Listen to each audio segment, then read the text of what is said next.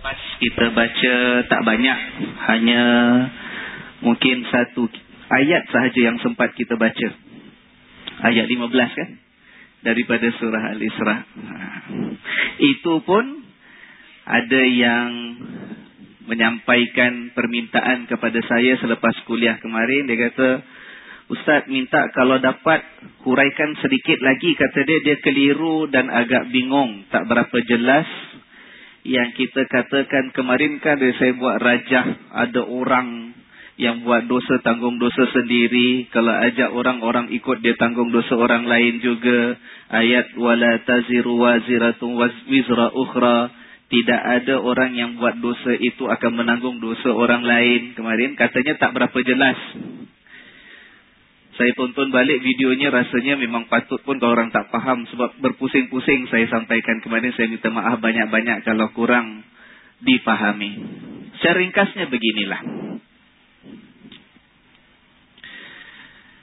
apabila seorang insan memilih untuk engkar kepada Tuhan, maka dia akan dapat dosanya. Sebab itu pilihan dia. Sama kalau dia pilih untuk taat kepada Tuhan, maka dia juga akan dapat pahalanya. Itu berdasarkan ayat kita baca kemarin, ayat 15, pangkalnya manih tada fa'innama yahtadi li nafsih. Siapa yang ikut petunjuk, maka dia dapat manfaat kebaikan untuk dirinya sendiri. Wa man dhalla, tapi siapa yang pilih untuk sesat, fa'innama yadhillu 'alaiha. Maka keburukan daripada kesesatannya itu balik kepada dirinya sendiri juga. Ha? Ha, siapa nak buat dosa, dia tanggung dosa sendiri. Baik. Itu kalau dosa dia buat sendiri. Ada dosa yang tinggi sikit darjatnya. Dosa yang macam mana dia buat dan diajar kepada orang lain.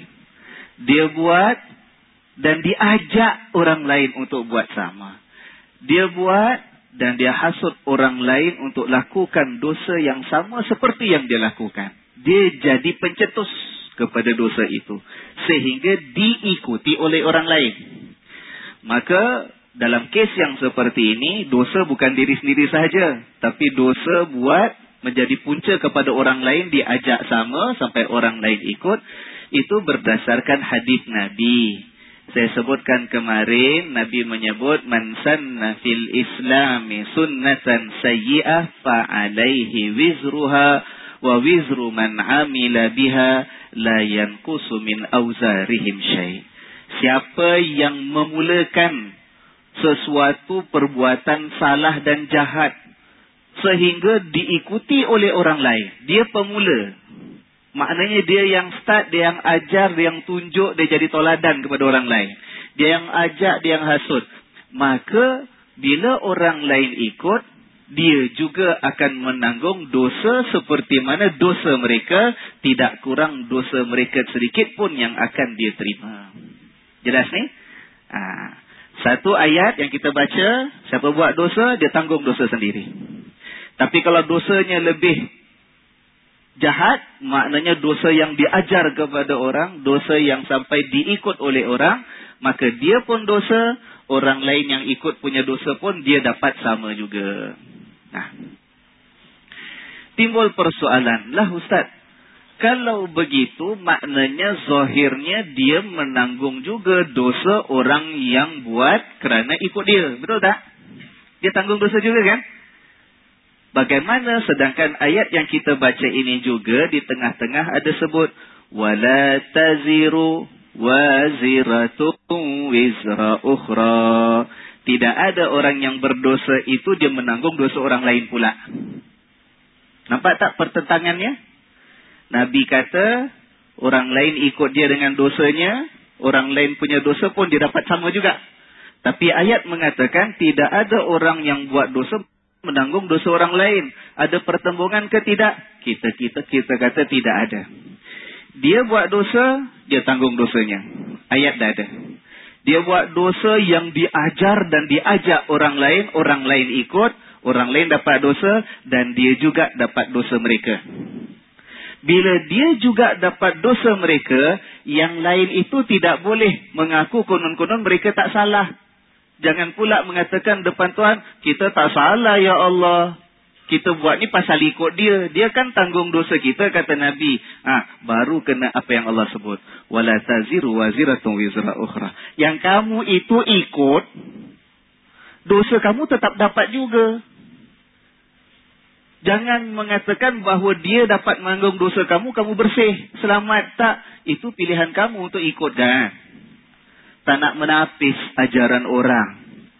Tak nak memikirkan sama ada yang orang hasut, orang ajak itu betul ataupun tidak. Main ikut aja. Nah, dia dapat dosa sebab dia yang memulakan. Kamu juga tidak lepas. Dan itu berdasarkan kepada kisah di sebalik ayat ini yang kita katakan kemarin kan kita sebut tentang kisah seorang lelaki yang namanya Al-Walid bin Al-Mughirah. Ingat tak?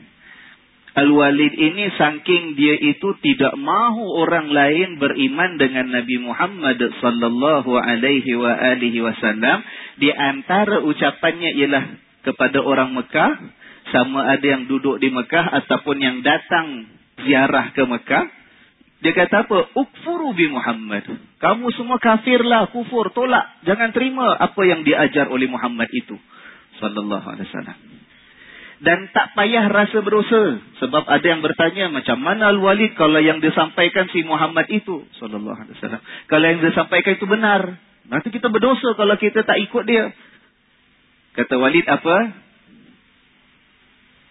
Ukfuru bi Muhammad kamu kufur dengan Muhammad wa alayya auzarukum aku tanggung dosa kamu semua nampak tak kerana dia cakap seperti itulah maka Allah turunkan ayat ini tidak ada orang buat dosa yang menanggung dosa orang lain maknanya sebagai peringatan kepada orang yang ikut dia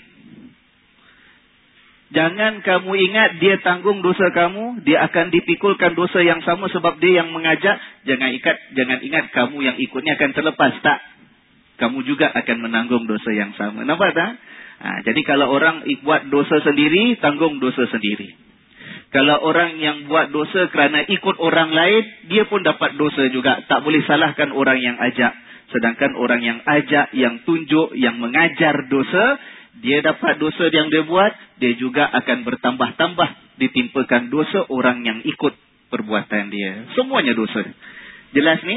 Itu yang kita kata kemarin tidak ada pertembungan antara ayat wala taziru waziratun wizra ukhra tidak ada pertembungan dengan hadis Nabi sallallahu alaihi wasallam. Jelas ni? Baik. Cuma ada satu lagi satu hadis. Rasulullah sallallahu alaihi wa alihi wasallam diriwayatkan sebagai bersabda innal mayyita la yu'azzabu bi buka'il mayyit bi buka'i ahlihi Kata Nabi, sesungguhnya seorang yang telah meninggal dunia, jenazah yang dah meninggal dunia, itu dia la yu'azzabu, dia diazab bibukai ahli dengan sebab tangisan keluarganya. Ha. Ada sepotong hadis Nabi kata sesungguhnya jenazah yang dah meninggal itu la yu'azzabu, dia diazab dibukai ahli dengan sebab tangisan keluarganya. Nah, persoalannya kan kita kata Allah dah sebut tidak ada orang yang tanggung dosa orang lain. Yang nangis siapa? Yang mati ke yang hidup? Yang nangis. Yang hidup. Apa sahaja yang mati pula kata Nabi la yu'azzabu di'azab. Nampak tak ada percanggahan sedikit? Kesian si mati dia tak bukan dia yang nangis pun. Keluarga dia yang nangis. Kenapa yang mati itu diazab Tuhan? Maka di sini ulama kata tidak ada percanggahan juga. Sebab dalam hadis ini ada syarahnya, ada huraian dia. Huraiannya dua. Sebahagian ulama menegaskan bahawa maksud seorang jenazah itu diazab kerana keluarganya menangis ialah kalau dalam adat orang jahiliah. Orang masih hidup biasanya kalau mula sakit ke dah tua ke mereka pesan aku kalau mati jangan lupa tangisi dan ratapi kematian aku. Dia yang tinggalkan pesanan. Saya dengar-dengar cerita katanya sampai sekarang masih ada. Sebahagian kaum dan bangsa ataupun agama lain ada macam gitu. Ha, sebahagian orang jahiliah dulu antara yang mereka buat ialah dia tinggalkan harta sebahagiannya untuk anak-anak dia, keluarga dia diberikan duit kalau mereka meratapi kematiannya. Khas. Ha, ni bapak tinggalkan sikit. 500 satu envelope Siapa yang meratap bapak tak ada nanti bapak dah mati, nangis, ratapi, tunjukkan kesedihan dapat duit ni. Itu sebahagian orang jahiliah buat. Kalau macam itu, itulah yang disebut oleh Nabi sallallahu alaihi wasallam. Oh jenazah yang dah mati dia akan diazab dengan sebab tangisan keluarganya yang disuruh oleh dia sebelum dia mati. Nampak tak? Mereka meratapi, meraung, menangisi kerana menunaikan permintaan dan arahan dia. Itu tak boleh. Nah. Yang kedua, syarahnya ataupun huraian yang diberikan oleh para ulama ialah perkataan la yu'azzabu dalam bahasa Arab. Bila kita terjemahkan, kita kata sesungguhnya jenazah yang meninggal dunia itu diazab. Padahal perkataan yu'azzabu itu boleh ada dua makna. Tuan-tuan, orang disiksa dengan azab dengan orang yang rasa tersiksa kerana sesuatu yang tidak menyenangkan hatinya sama tak? Seorang yang disiksa dengan azab dengan seorang yang hatinya rasa tersiksa kerana sesuatu yang tidak disenanginya. Ada sama ke lain? Lain kan? Ha, jadi ada ulama golongan kedua menafsirkan hadis ini bukanlah maknanya kalau keluarga menangis kerana kesedihan, maka jenazah yang meninggal itu akan disiksa oleh Allah. Tak kena dengan ayat kita baca ni. Salah orang lain yang menangis kan? Takkan yang mati itu pula yang kena siksa? Tak kena. Jadi syarahnya macam mana? Syarahnya ialah maksud hadis itu ialah kalau seorang meninggal dunia, Lalu keluarganya menakisi ke pemergiannya tadi. Nangis kesedihan. Tuan-tuan, itu yang meninggal dunia itu tahu. Keluarganya sedih. Bila dia meninggal dunia, keluarganya sedih. Dia tumpang ikut sedih tak? Ikut sedih. Kita nak pergi, katalah nak pergi umrah. Nak pergi haji. Happy-happy dah. Siap barang dah siap. Nak pergi dengan orang rumah kita. Teringat macam nak pergi honeymoon dulu waktu muda kan. Semua dah siap, dah kursus, ya, barang-barang dah okey, rombongan semua dah sampai ke airport. Kucing pun dah penuh, ya nak pergi shopping. Kan happy kan? Happy. Tak nak nangis. Tapi bila nanti bila nak masuk, anaknya peluk nangis, cucunya peluk nangis, ikut nangis tak? Ikut nangis walaupun dah kedua. Aku tak nak nangis nak pergi haji ni. Nak pergi dapat nikmat daripada Allah. Kita ini kalau bersama dengan orang yang kita kasihi. Kita tahu dia sedih. Kita sedih tuan-tuan. Itu maksud Nabi. Jenazah. Dah meninggal tu. Dia tahu keluarganya nangis menangisi kesedihan dalam hati mereka kerana dia dah pergi. Maka dia juga akan terus turut menangis dan rasa tersiksa jiwanya. Kerana akan pergi berangkat ke alam yang lain berpisah dengan keluarganya yang masih hidup. Padahal menangis itu tidak mendatangkan azab. Kalau dalam bentuk maksudnya azab tu siksaan Tuhan. Tak. Orang hidup nangis kerana sedih itu tidak datangkan azab kepada si mati. Apa dalilnya? Apa dalilnya? Nabi sallallahu alaihi wa alihi wasallam bila kematian putranya, Nabi menangis tak? Bila putranya yang nama Ibrahim meninggal, masih kecil lagi, Nabi menangis. Tapi bukan meraung, bukan meratap. Menangis, ngalir air mata, sedih sampai Nabi menyebut dengan ucapan mulutnya, Wahai Ibrahim, aku ini bersedih di atas kematianmu. Boleh, tak ada masalah. Ha, jangan pula kita jadi orang Islam, kita ingat kita jadi orang Islam, orang meninggal kita mesti maco, Ustaz. tak boleh nangis, tak boleh sedih. Tak, sedih. Nangis, nangis. Tapi orang kata kalau kita nangis nanti mayat kena seksa, itu salah faham tentang hadis tadi. Yang nangis kita, setakat nangis kita tak berdosa, mayat pun tak ada apa-apa. Tapi kalau meratap meraung, itu dilarang agama. Dosanya siapa? Ya kita yang buat, bukan dia yang dah meninggal tadi. Kecuali kalau sebelum meninggal dia yang suruh. Ah, itu lain. Jelas? Ah, baik. Alhamdulillah. Nah, kita sambung sekarang. Firman Allah Subhanahu wa taala masih lagi dalam ayat 15 tu. Belum pindah ayat 16 ya. Penghujungnya disebut oleh Allah Subhanahu wa taala wa ma kunna mu'adzibina hatta nab'atha rasula. Dan kami tidak mengazab sesiapa sehinggalah kami mengutuskan rasul terlebih dahulu. Ha, kami tidak mengazab sesiapa. Sehinggalah kami mengutus nabi terlebih ataupun rasul terlebih dahulu. Kami itu siapa? Allah. Ha. Kalau kita lihat, situ ada dua perkataan yang menunjukkan seolah-olah secara zahirnya plural. Dua perkataan. Wa ma kunna dan tidaklah kunna na ni maknanya kami kunna kalau aku kuntu kalau saya, I kuntu. Kalau kunna, mereka kami. Mu'azzibina.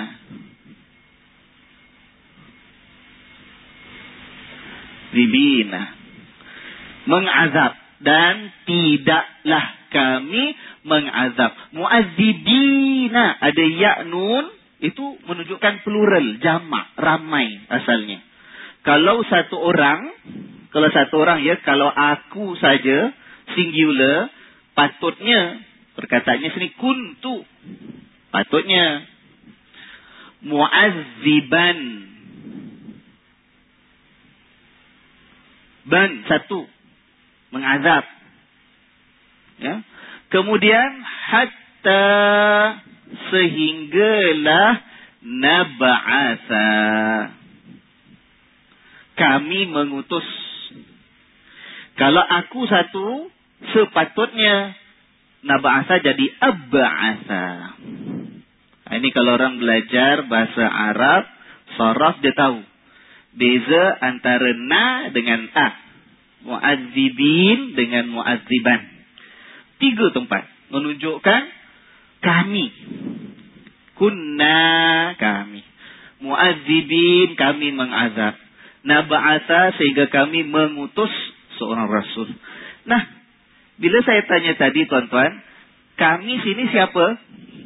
Allah. Allah itu satu apa pun lebih? Satu. Qul huwallahu ahad. La ilaha illallah. Wahdahu. Dia satu sahaja. La syarikalah. Tidak ada sekutu baginya. Lalu kat sini menunjukkan kami. Kunna kami. Mu'adzibin banyak. Naba'asa kami lagi mengutus. Allah itu satu ataupun banyak. Satu. Nah, ini dah banyak kali kita sebut. Saya ulang lagi sekali. Baik saya tanya tuan-tuan yang dah lama dengan kelas kita ini. Apa maksud kami di sini? Kami ini menunjukkan Allah itu banyak. Kami ini menunjukkan ada Tuhan lain selain daripada Allah. Tak. Jadi apa makna kami? We, us. Menunjukkan apa? Keagungan Tuhan. Keagungan Allah. Dalam bahasa Arab, kadang-kadang yang satu digunakan kata ganti nama ramai. Untuk menunjukkan apa? Bukan menunjukkan bilangan. Tapi menunjukkan keagungan. Jelas. Tapi ada juga ya, sebahagian ahli tafsir mengatakan, dia kata ayat-ayat seperti ini, kalau kita lihat ya, ini ayat cerita pasal apa? Pasal mengazab. Allah nak mengatakan, tak ada siapa pun yang akan diazab sehingga diutus Rasul terlebih dahulu. Kalau dah diutuskan Rasul, dah sampai dakwah kepadanya, dah diterangkan Tuhan itu siapa, yang satu sahaja, yang bagaimana, ya kan? Masih degil tak nak terima. Barulah akan diterima ditimpakan azab. Tapi kalau dia tak sampai dakwah kepada dia, Rasul tak sampai kepada dia. Dan ini diperkatakan oleh para ulama. Katalah orang yang duduk dalam hutan. Tak kenal sesiapa. Ajaran dakwah tentang Allah tak sampai pada dia. Takkan Allah itu zalim. Maka berdasarkan ayat ini kita bacalah huraian para ulama mengatakan orang seperti ini bila tidak sampai dakwah kepadanya maka tidak akan menerima azab daripada Allah yang akan diazab bila tak nak beriman sedangkan dah sampai Rasul kepada dia. Okay? Ayat ini tentang azab. Jadi ada sebagian orang mengatakan, bila Allah kata kami, dan tidaklah kami mengazab sehingga kami mengutuskan Rasul terlebih dahulu, dia kata di sini Allah menunjukkan, dalam urusan mengazab, memang Allah Tuhan yang satu.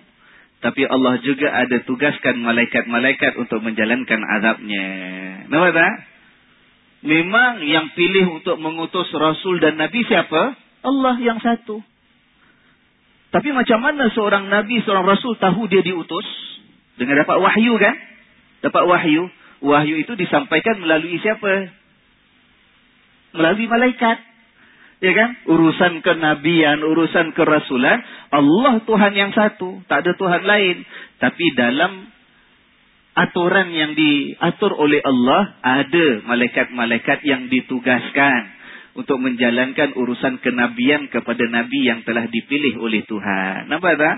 Jadi sebagian ulama menafsirkan perkataan kami nak menunjukkan dalam hal ini Allah Tuhan yang satu. Tapi melibatkan juga tugas yang diberikan diserahkan kepada makhluk-makhluk yang lain. Azab yang diturunkan. Sama ada azab di dunia. Kalau azab di dunia, musibah, balak, itu Allah sendiri yang turun hancurkan? Tak. Allah buat keputusan. Allah arahkan malaikat. Malaikat yang bawa turun. Sama ada gempa bumi ke pokekan yang kuat sampai semua matilah. Macam-macam lagi. Itu tugas malaikat. Allah utuskan Nabi. Memang keputusan Allah Tuhan yang satu. Tapi ada malaikat yang ditugaskan sampaikan wahyu, sampaikan ayat dan kitab, ya kan? Jadi itu kuasa Allah Subhanahu wa taala. Ayat ini juga menunjukkan satu persoalan yang dibincangkan oleh para ulama. Bagaimana kalau ada orang ataupun sesebuah masyarakat dia dapat ajaran. Katalah dakwah Islam sampai kepadanya. Tetapi ajaran itu ajaran yang tidak benar. Ajaran yang terpesong. Sampai kepadanya tentang Islam itu maklumatnya tak betul. Yang dah diubah. Yang dah dirosakkan. Ya kan? Kita dapat maklumat kan ada yang Sebagian orang maklumat tak dapat. Sebagian orang dapat maklumat, maklumat betul. Ada sebagian orang dapat maklumat tapi salah. Ha, sekarang apa ni orang sebut apa-apa? Apa dia? Fake news, fake news. Ha, lebih kurang macam tu lah, berita palsu. Ha, kan kecoh pasal fake news, fake news. Bayangkan, kalau seorang yang dah dapat dakwah kepadanya tentang Islam, jelas. Tapi dia dengan kedegilannya menolak. Dapat azab tak? Sebab dah sampai maklumatnya. Orang yang hidup tidak beriman kepada Allah, rupa-rupanya pasal tak sampai langsung ajaran Islam kepada dia. Ya kan? Diazab ke tidak? Berdasarkan ayat ini tidak. Persoalan, macam mana kalau orang yang sampai ajaran tentang agama Allah, tentang beriman kepada Allah, tentang sifat Allah, tapi yang disampaikan kepadanya tak betul. Salah. Menyeliwing. Ya? Apa tu Islam? Oh saya dengar pasal Islam. Tapi Islam tu agama yang ganas. Agama yang kata Tuhan tu banyak. Uh, Islam tu agama yang sembah bangunan warna hitam empat segi. Ya kan? Macam-macam lagi. Semua tak betul. Kerana tak betul. Dia tak percaya. Dia tak faham. Tak beriman. Orang macam ini dapat azab ke tidak akhirnya? Dapat azab ataupun tidak? Ha? Dapat tak dapat? Ha, jangan tanya ustaz, tanya Tuhan. Al-Imam Al-Ghazali dan ini pendapat kebanyakan ulama mengatakan manusia dalam menerima dakwah itu ada tiga. Golongan pertama, macam kita kata tadi, dapat dakwah ajaran yang benar sampai kepadanya, dia beriman. Dia dapat syurga. Mana Imam Ghazali tahu? Sebab ayat banyak. Beriman, masuk syurga. Siapa yang sampai dakwah kepadanya, betul dakwahnya. Tapi kufur, ingkar, tolak, tak nak percaya, mendustakan. Dapat apa? Dapat azab, dapat neraka. Mana Imam Ghazali tahu? Mana para ulama tahu? Ayat jelas, banyak. Dan Imam Ghazali mengatakan kategori yang ketiga, apabila manusia menerima dakwah tetapi dakwah yang telah dirosakkan kandungannya sampai dia tak dapat ajaran yang sebenar tentang Allah Subhanahu wa taala lalu tidak beriman, kata Imam Ghazali, diharapkan dapat syurga. Yurja lahul jannah. Dan itu pendapat majoriti para ulama. Terutama ulama ahli sunnah wal jamaah. Yurja lahul jannah. Diharapkan dia dapat syurga. Kita tak pasti. Kita tak pasti. Sebab akhirnya yang hanya tahu siapa? Allah. Tapi sikap kita ialah diharapkan dia dapat syurga. Diharapkan. Hopefully. Hopefully he will gain paradise. Habis dia tak beriman Ustaz. Ia tak beriman. Kan dah sampai berita tentang Islam pada dia. But the issue is that the information about Islam yang dia terima semua corrupted. Maklumat semua dah rosak. Maklumat yang salah. Maka yurjalahul jannah. Jangan kita buat-buat hukuman pula. Oh, dia mati kafir. Jangan. Diharapkan Tuhan kasih dia syurga. Ya kan? Sebab Allah yang tahu kejujuran hambanya tadi. Allah yang tahu kesungguhan hambanya tadi nak beriman ataupun tidak. Allah saja yang tahu maklumat yang sampai kepadanya tadi maklumat yang boleh mendorong dia beriman ataupun tidak. Jelas? Baik. Itu ayat yang ke-15. Lalu kata Allah ayat ke-16. Wa idza aradna an nuhlika qaryatan amarna mutrafiha dan apabila kami, yakni Allah, hendak menghancurkan sesuatu kampung ataupun sesebuah masyarakat. Lalu kami perintahkan kepada orang-orang yang hidupnya mewah di kampung itu. Mutrafi. Ya, orang-orang yang mewah. Mutrafiha yang mewah dalam kampung tadi fafasaku fiha. Lalu mereka buat kejahatan di dalam kampung tersebut. Fahaqqa 'alaiha alqaulu maka layaklah mereka ditimpakan keputusan azab oleh Allah. Fadammarnaha tadmira. Lalu kami hancurkan kampung itu sehancur-hancurnya. Nah. Lihat. Ayat sebelumnya Allah kata siapa ikut petunjuk selamat.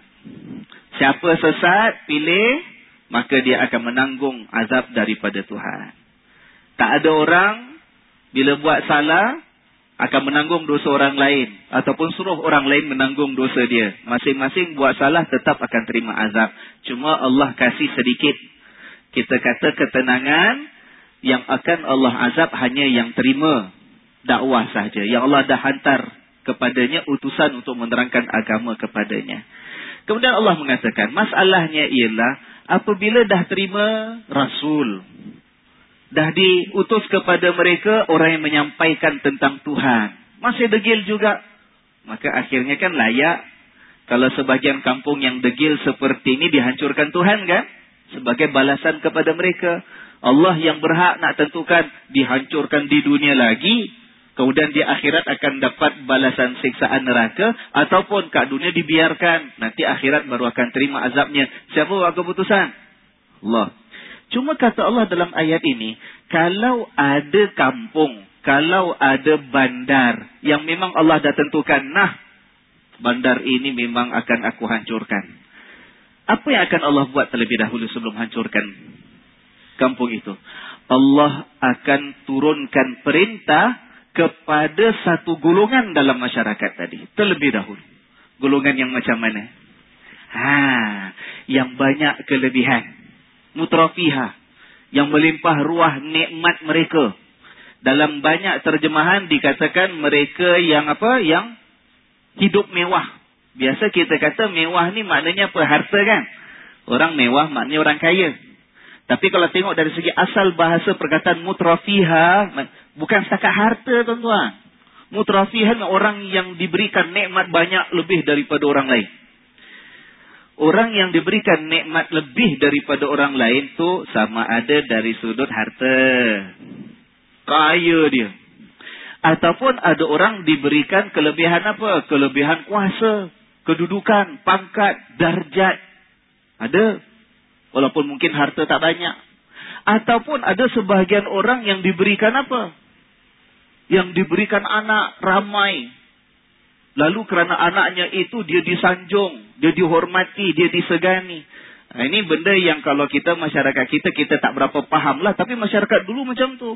Sama ada harta banyak, dihormati. Ataupun pangkatnya banyak, tinggi, gelarannya disanjung orang, dihormati. Ataupun yang keluarganya itu hebat. Istrinya ramai, anaknya berdiri, semua gagah-gagah anaknya menjadi semua anak handsome-handsome. Ya kan, macam pahlawan panglima. Wah, itu disegani, dihormati. Kalau cakap orang dengar, tuan-tuan. Nah, kata Allah, kalau adalah masyarakat, kampung, bandar, yang Allah dah putuskan akan hancurkan, Allah akan turunkan perintah terlebih dahulu kepada golongan seperti ini yang ada harta, yang ada pangkat, yang ada kedudukan, yang dihormati, disanjung orang. Allah perintahkan apa? Perintahkan supaya mereka taat. Tinggalkan kejahatan yang mereka dah biasa buat. Tinggalkan adat yang mereka dah biasa kerjakan. Badat yang tak baik. Kejahatan-kejahatan yang Allah akan khususkan kepada mereka terlebih dahulu untuk ubah. Untuk bertaubat untuk taat kepada Tuhan, untuk bersyukur kepada Allah di atas nikmat yang diberikan. Tapi apa yang berlaku? Golongan-golongan seperti inilah yang terlebih dahulu tak nak ikut. Golongan seperti inilah yang susah nak taat. Golongan seperti inilah yang diajak untuk perbetulkan kejahatan mereka, diperbaiki. Mereka tak mau tinggalkan amalan-amalan buruk mereka yang dah lama dilakukan fafasaku.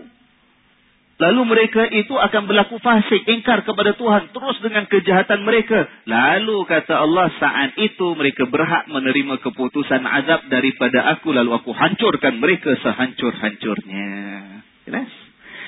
Kita lihat kan kita dah baca banyak hadis, eh, banyak ayat. Kisah tentang kaum Nabi Hud. Kisah tentang kaum Nabi Saleh kisah tentang kaum Nabi Nuh, kisah tentang kaum Nabi Musa, ya kan, Fir'aun dan sebagainya. Semua menunjukkan bahawa yang degil terlebih dahulu siapa? Yang miskin ke yang kaya? Yang pangkat tinggi ke yang hamba? Yang dipandang orang itu yang degil dulu sebab terlalu banyak stakes. Dia punya banyak interest dia maslahat kehidupan dia yang dia takut untuk lepaskan. Nak taat, nak ikut, nak jadi baik. Eh, kita selama ini boleh buat apa kita tidak pasal apa? Sebab kita ada harta. Tak berani nak lepaskan keistimewaan itu. Harta itu membolehkan dia untuk memuaskan nafsu. Tiba-tiba suruh jadi baik. Susah tuan-tuan, susah. Selama ini dia boleh tindas orang, boleh pijak kepala orang, boleh cekik darah orang, aniaya sana, aniaya. Pasal apa? Pasal ada kedudukan. Ada darjat, ada keturunan. Orang lain siapa? Tiba-tiba suruh jadi baik. Tak sanggup tuan-tuan. Biasanya kisah yang lama menunjukkan susah untuk melepaskan those privileges yang mereka miliki. Dan itu diatur oleh Allah subhanahu wa ta'ala. Maka sebab itu kalau kita lihat bila Rasulullah sallallahu alaihi wa alihi wasallam ada masanya bersungguh-sungguh ajak ketua-ketua Quraisy untuk beriman. Khusus Nabi ajak mereka sampaikan ayat Quran kepada mereka. Nabi sungguh-sungguh. Itu bukan pasal Nabi itu ada kepentingan. Ya, kalau orang kaya ikut aku, aku boleh dapat harta juga. Ya kan? Kalaulah bangsawan-bangsawan, hartawan-hartawan ni semua ikut jadi pengikut aku. Oh, aku senang. Nak apa-apa minta aja. No, bukan kerana itu. Tapi sebab cukup disedari. Kita dapat pujuk ketua beriman. Yang lain akan ikut. Sebab itu pengaruh dia. Nampak tuan-tuan? Ayat ini menunjukkan kalau memang Allah nak hancurkan, Allah suruh siapa dulu untuk baik? Allah hantar Nabi, Allah utus Rasul kepada siapa terlebih dahulu dalam kampung tadi? Kepada yang besar-besar ni dulu. Sebab kalau mereka akan beriman, insya Allah banyak yang akan ikut mereka beriman. Tapi kalau yang kepala ini tidak mahu beriman, tuan-tuan, seluruh kampung tak akan ikut beriman. Ya kan? Sebab itu kaum Nabi Saleh di, diazab oleh Allah. Kaum Nabi Nuh diazab oleh Allah. Dan itu kisah-kisah Nabi yang terdahulu. Sebab itu, tuan-tuan kalau kita lihat yang kisah uh, minggu lepas kita sebut tentang siapa Al-Walid bin Al-Mughirah kan? Al-Walid bin Al-Mughirah. Bapak pada siapa? Sayyidina Khalid bin Al-Walid. Saifullah. Pedang Allah itu gelaran dia. Kisah Al-Walid bin Al-Mughirah ini kalau kita perhatikan. Kena dengan apa yang kita sebut dalam ayat sambungannya. Ayat kemarin cerita pasal apa yang dicakap dengan penduduk Mekah. Kamu semua kufurlah dengan Muhammad. Jangan percaya. Jangan takut dosa. Dosa aku tanggung. Ya kan? Dia yang kedegilan dia macam gitu kan. Dia yang datang dengan rombongan dia. Ketua-ketua Quraisy datang pada Nabi buat tawaran kan. Tak penatlah. Jangan gaduh lah. Kita tak nak kacau kau lagi ya Muhammad. Apa kata kita buat tawar-menawar. 50-50. Ada hari kita ikut cara sembahan kau. Ada hari kau ikut sembahan kita. Fair what? Ya kan? Lakum dinukum kata Allah. Untuk kamu agama kamu, kita takkan ikut. Untuk kami agama kami. Nak ikut ke tak nak, terpulang kamu. Ya.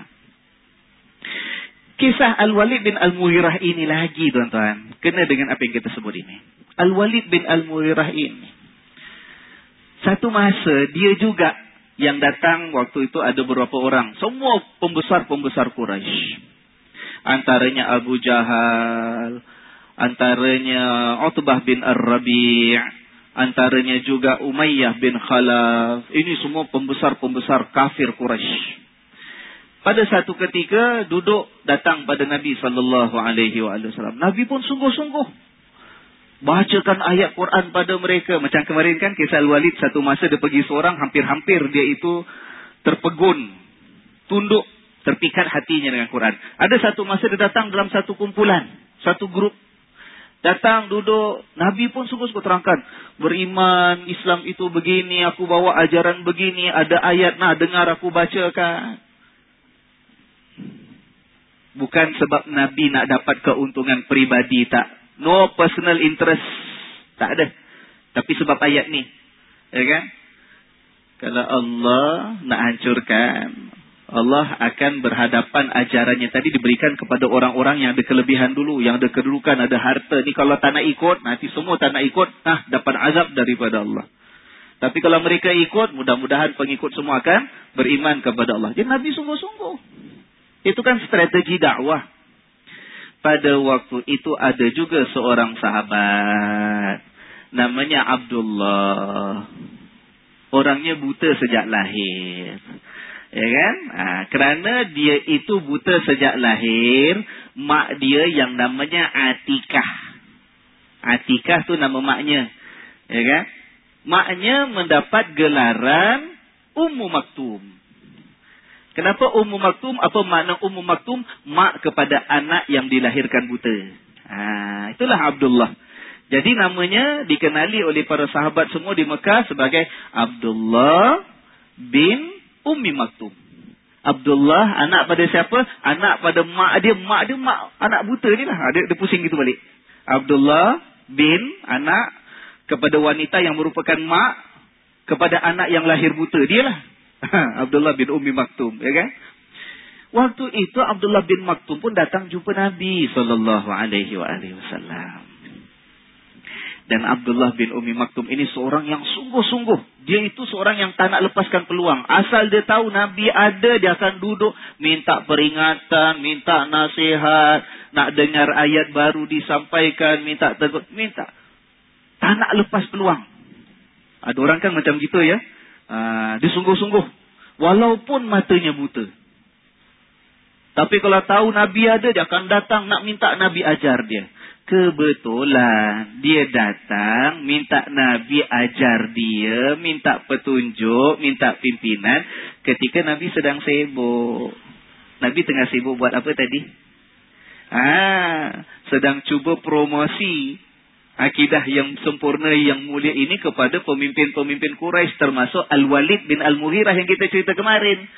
Orang kaya, orang hebat macam raja kat Mekah dengan Taif. Jangan main-main tuan-tuan. Bila dia tanya, Nabi nampak tak senang. Nabi nampak tak senang. Ya tengah tengah ada kerja. Abdullah ni kawan-kawan baik, sama-sama beriman, dah beriman. Tak apalah nantilah, nanti boleh tanya later lah. Jangan tanya sekarang, tengah sibuk ni. Pada waktu itu Nabi nampak mukanya masam sikit terhadap Abdullah bin Ummi Maktum. Masam. Lalu daripada langit malaikat Jibril turun membawa 16 potong ayat pangkal surah Abasa wa Tawalla. Juz yang ke-30 di mana Nabi sallallahu alaihi wa alihi wasallam disindir dan ditegur Allah. Kata Allah apa? Abasa wa tawalla.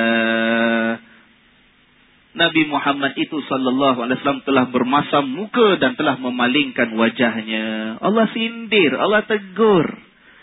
Apa yang Nabi buat tu tak patut pada pandangan Allah Subhanahu wa taala. Anja'ahul a'ma ketika Nabi itu didatangi orang buta ini. Siapa namanya? Abdullah bin Umi Maktum. Anja'ahul a'ma wa ma yudrika la'allahu yazakka au yadzakkaru fatanfa'ahu zikra.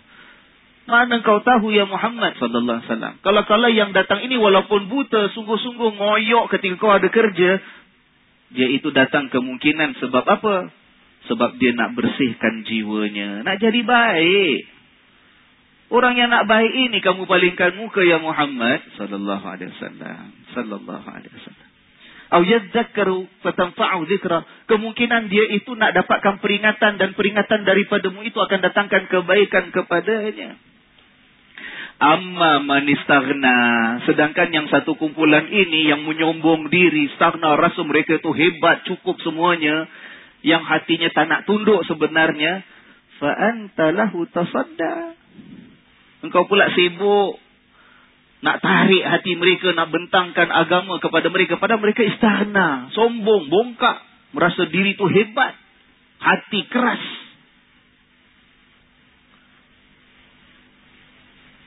Wa 'alaika alla yazakka Sedangkan ya Muhammad sallallahu alaihi wasallam, ini yang sombong ini, yang degil ni, yang memang tak akan beriman ini, kalau dia tak beriman pun bukan dah kau akan menanggung dosanya. It's not your responsibility ya Muhammad sallallahu alaihi wasallam. Dia beriman tak beriman itu urusan dia dengan Allah. Jangan moyok dia sangat sampai peringkat apa? Kamu mengenepikan bermasa muka berpaling daripada seorang yang sebenarnya hendakkan kebaikan dengan penuh ketulusan hati. Wa amma man ja'aka yas'a wa huwa yakhsha fa anta anhu talaha. Yang ini sahabat kamu datang susah payah, yas'a susah payah buta dia datang. Dalam keadaan yakhsha, dia datang kerana hatinya takut dengan Tuhan, bertakwa kepada Allah. Fa anta anhu talaha sahabat terhadap yang sahabat yang seperti ini yang kamu palingkan diri daripadanya ditegur oleh Allah. Sampai habis ayat itu bi aidi safarah kiramim barara peringatan daripada Allah Subhanahu wa taala terdapat dalam kitab yang Allah turunkan yang disimpan dan dibawa oleh malaikat-malaikat yang mulia. Share ringkasan ayat tadi. Nah, kisah Al-Walid lagi. Nampak tak tuan-tuan? Al-Walid lagi. Nak menunjukkan, tuan-tuan, antara pengajaran ayat ini ialah orang yang nikmatnya melimpah ruah ada masanya itu jadi sebab hatinya tidak mahu tunduk pada Tuhan. Orang yang hartanya melimpah ruah ataupun pangkatnya tinggi ataupun namanya disanjung orang ataupun keluarganya hebat ataupun apa saja kelebihan itu dikurniakan oleh Tuhan senang hidup dia ingat ada kalanya orang seperti ini kelebihan dia itu buat dia tidak mahu tunduk kepada Allah Itu yang kita dapat daripada kisah-kisah Nabi yang terdahulu dengan kaum mereka. Itu yang disebut oleh Allah.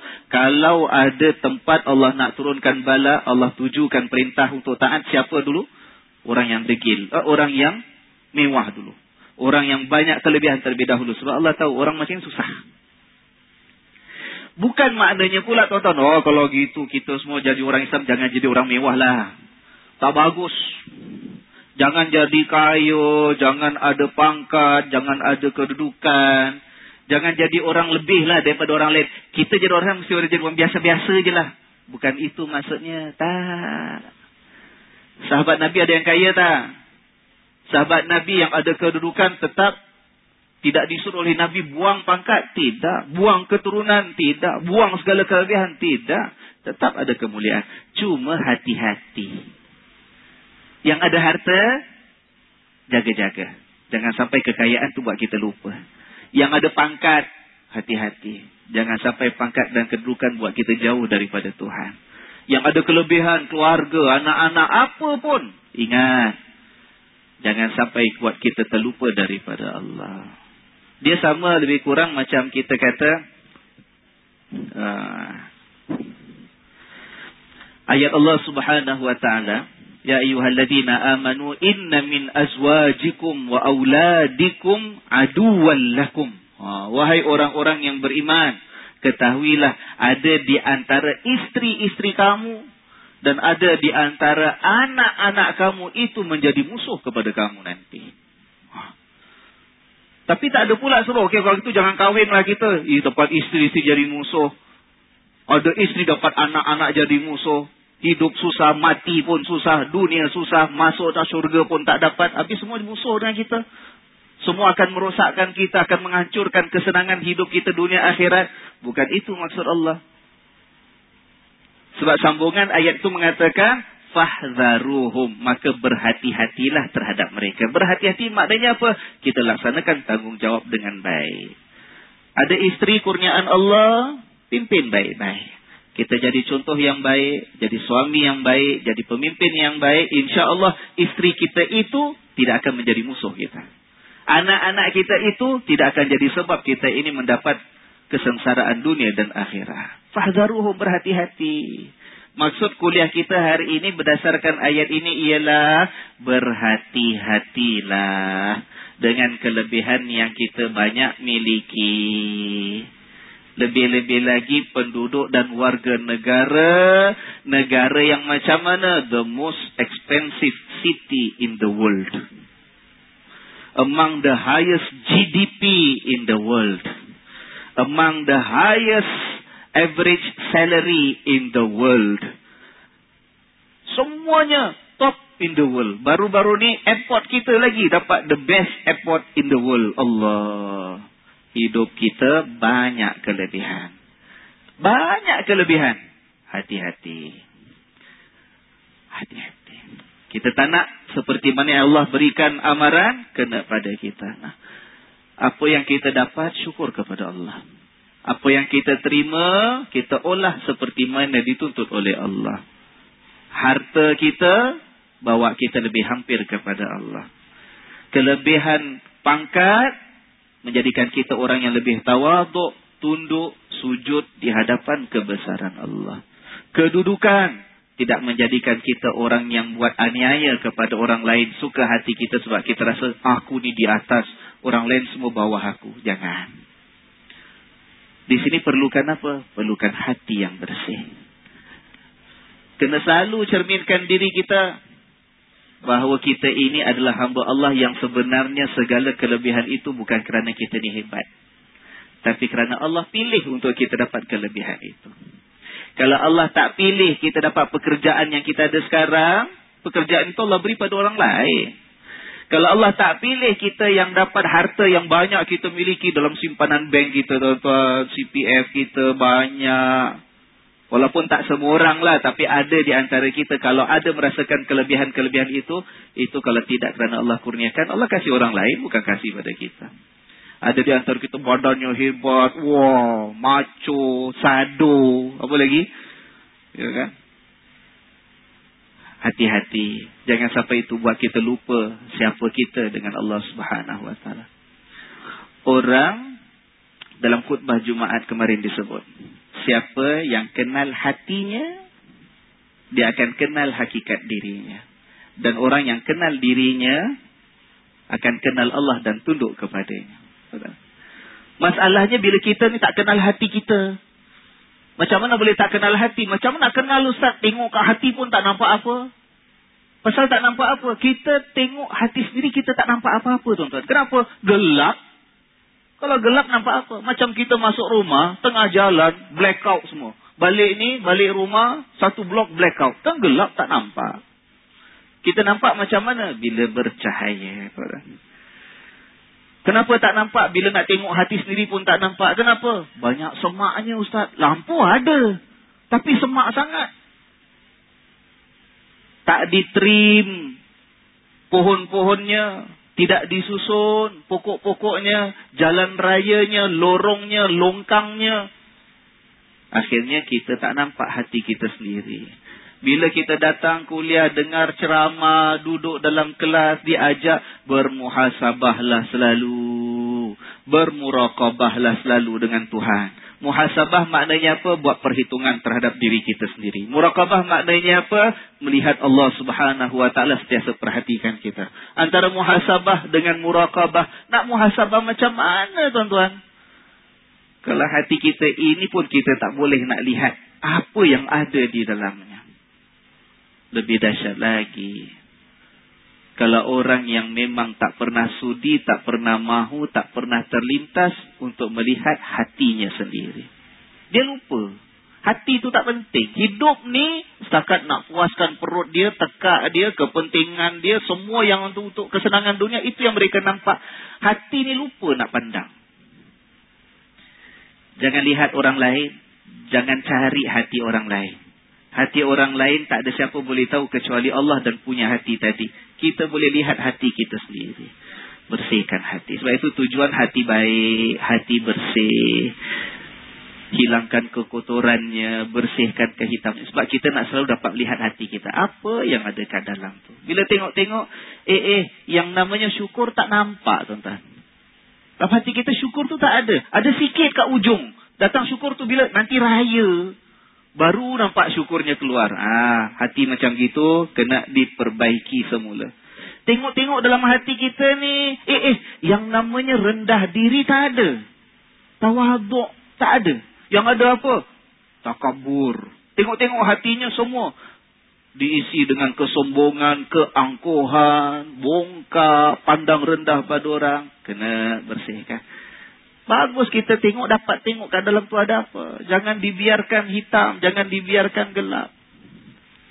Ya, ha, lebih-lebih lagi bila banyak kelebihan yang kita dapat dalam hidup dunia ini. Ingat kata Allah Subhanahu Wa Taala kalau Allah nak turunkan azab, kalau ada orang ke masyarakat yang Allah hendak hancurkan, Allah akan target siapa dulu tuan-tuan? Allah target siapa dulu? Yang banyak kelebihan. Ha, siapa directors kat sini? Siapa managers kat sini? Siapa owner business kat sini? Siapa yang pangkat tinggi kat sini? Siapa yang untung banyak kat sini? Siapa yang mufti kat sini? Kena jaga-jaga tuan-tuan Allah. Mudah-mudahan Allah pelihara kita lah ambil kisah Al-Walid bin Al-Mughirah kemarin sebagai sempadan kita. Akhirnya, tak ada apa pun kelebihan kat dunia yang pernah dia nikmati itu. Dapat melindungi dia daripada azab Allah. Dan kita jangan salahkan orang lain. Apapun keputusan untuk diri kita adalah tanggungjawab kita sendiri malah seperti mana kita jadikan Al-Walid bin Al-Mughirah sebagai sempadan, jadikan anaknya sebagai tauladan. Khalid bin Al-Walid tidak pernah dipersoalkan oleh sesiapa malah oleh Nabi sallallahu alaihi wasallam akan apa? Akan keburukan, kekufuran dan kedegilan bapaknya. Nabi tak pernah bila sampai kemudian tahun ke-8 ke tahun ke-9, Nabi dah buka kota Mekah pun dia lari cabut. Dah kemudian baru datang nak beriman dengan Nabi. Nabi tak pernah datang. Eh Khalid datang nak beriman. Kau lupa bapak kau siapa? Tak ada. Nabi tak ada cakap bapak kau siapa. Eh abang long kau tu siapa? Tak ada. Dia, dia. Setelah itu kita jangan pandang busuk dengan orang dengan sebab mak dia, dengan sebab bapak dia, dengan sebab adik-beradik dia, dengan sebab pakcik dia, sepupu. Jangan tuan-tuan. Jangan malah pandang busuk dengan seseorang kerana masa lalu dia. Kerana masa hujung hidupnya kita tidak tahu bagaimana mungkin mendapat kemuliaan daripada Tuhan. Ya Allah, ya Tuhan kami. Kami menyebut namamu. Engkau lah yang maha pengasih. Engkau lah yang maha pemurah. Engkau lah yang maha pengampun. Engkau yang maha mengetahui segala keadaan diri kami. Engkau yang mencurahkan segala kesenangan di dalam hidup kami. Maka jadikanlah kami ini manusia-manusia yang memiliki hati yang penuh dengan rasa syukur terhadapmu. Ya Allah, Engkau yang tahu zahir dan batin kami. Engkau yang tahu setiap perbuatan dan setiap pertuturan kami. Engkau yang tahu masa lalu kami dan bagaimana penghujung hidup kami nanti. Jadikanlah kami ini hamba-hambamu yang memiliki hati yang penuh terhias dengan ketakwaan terhadapmu yang senantiasa merindui kecintaan dan kasih sayangmu. Yang merasa takut kalau sampai dibenci dan dimurkai olehmu. Ya Allah, ya Tuhan kami. Jadikanlah kami ini hamba-hambamu yang kau curahkan dengan cahaya memimpin tindak tanduk kami dalam mengendalikan segala kelebihan yang kau anugerahkan kepada kami. Lindungilah kami daripada menjadi hamba-hambamu yang sombong. Lindungilah kami daripada menjadi hamba-hambamu yang selalu lupa. Lindungilah kami daripada menjadi hamba-hambamu yang senantiasa merasa seronok melakukan maksiat dan kemungkaran terhadapmu. Ampunkan dosa-dosa kami ini, Ya Allah. Bersihkanlah hati-hati kami. Luruskanlah perjalanan hidup kami. Lindungilah kami daripada segala keburukan di dunia dan juga di akhirat nanti. Ampunkan dosa-dosa kami, Ya Allah. Ampunkan juga dosa kedua orang tua kami rahmatilah mereka seperti mana engkau seperti mana mereka bersusah payah mendewasakan kami semenjak kecil kami dahulu ya Allah ya Tuhan kami kalaulah ada bonda ataupun ayahda kami yang masih hidup peliharalah mereka panjangkanlah umur mereka di dalam keimanan dan ketakwaan lindungilah mereka daripada segala bentuk kesesatan, kesengsaraan dan keperitan. Namun seandainya kalaulah ada di antara bonda ataupun ayahanda kami yang telah terlebih dahulu kembali kepadamu sebelum kami, maka ya Allah, ampunkanlah juga dosa dan kesalahan yang pernah mereka lakukan semasa hidup mereka dahulu. Tinggikanlah martabat mereka di sisimu, Ya Allah. Lapangkanlah kubur-kubur mereka itu. Hiaskanlah kubur mereka dengan cahayamu yang paling indah. Dengan harumanmu yang paling wangi, Ya Allah. Jadikanlah kubur bonda dan ayahanda kami. Bagaikan taman-taman syurgamu bukan bagaikan lubang neraka-Mu ya Arhamar Rahim. Ya Allah ya Tuhan kami. Anugerahkan kami cinta-Mu. anugerahkan kami cinta hamba-hamba. Kita baca tak banyak, hanya mungkin satu ayat sahaja yang sempat kita baca. Ayat 15 kan? Daripada surah Al-Isra. Itu pun ada yang menyampaikan permintaan kepada saya selepas kuliah kemarin. Dia kata, Ustaz minta kalau dapat huraikan sedikit lagi. Kata dia, dia keliru dan agak bingung. Tak berapa jelas. Yang kita katakan kemarin kan saya buat rajah. Ada orang yang buat dosa tanggung dosa sendiri. Kalau ajak orang-orang ikut dia tanggung dosa orang lain juga. Ayat wala taziru waziratun wizra ukhra. Tidak ada orang yang buat dosa itu akan menanggung dosa orang lain. Kemarin katanya tak berapa jelas.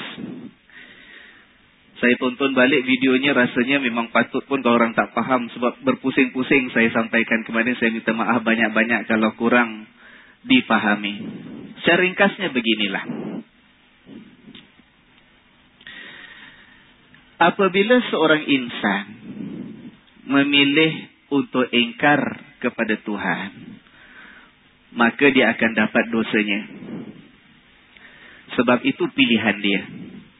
Sama kalau dia pilih untuk taat kepada Tuhan. Maka dia juga akan dapat pahalanya. Itu berdasarkan ayat kita baca kemarin, ayat 15, pangkalnya manih tada fa'innama yahtadi li nafsih. Siapa yang ikut petunjuk, maka dia dapat manfaat kebaikan untuk dirinya sendiri. Wa man dhalla, tapi siapa yang pilih untuk sesat, fa innama yadhillu 'alaiha.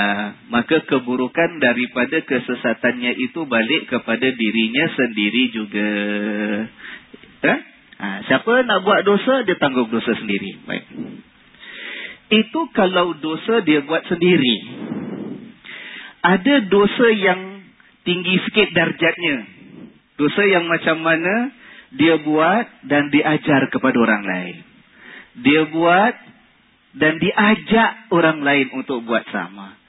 Dia buat dan dia hasut orang lain untuk lakukan dosa yang sama seperti yang dia lakukan. Dia jadi pencetus kepada dosa itu.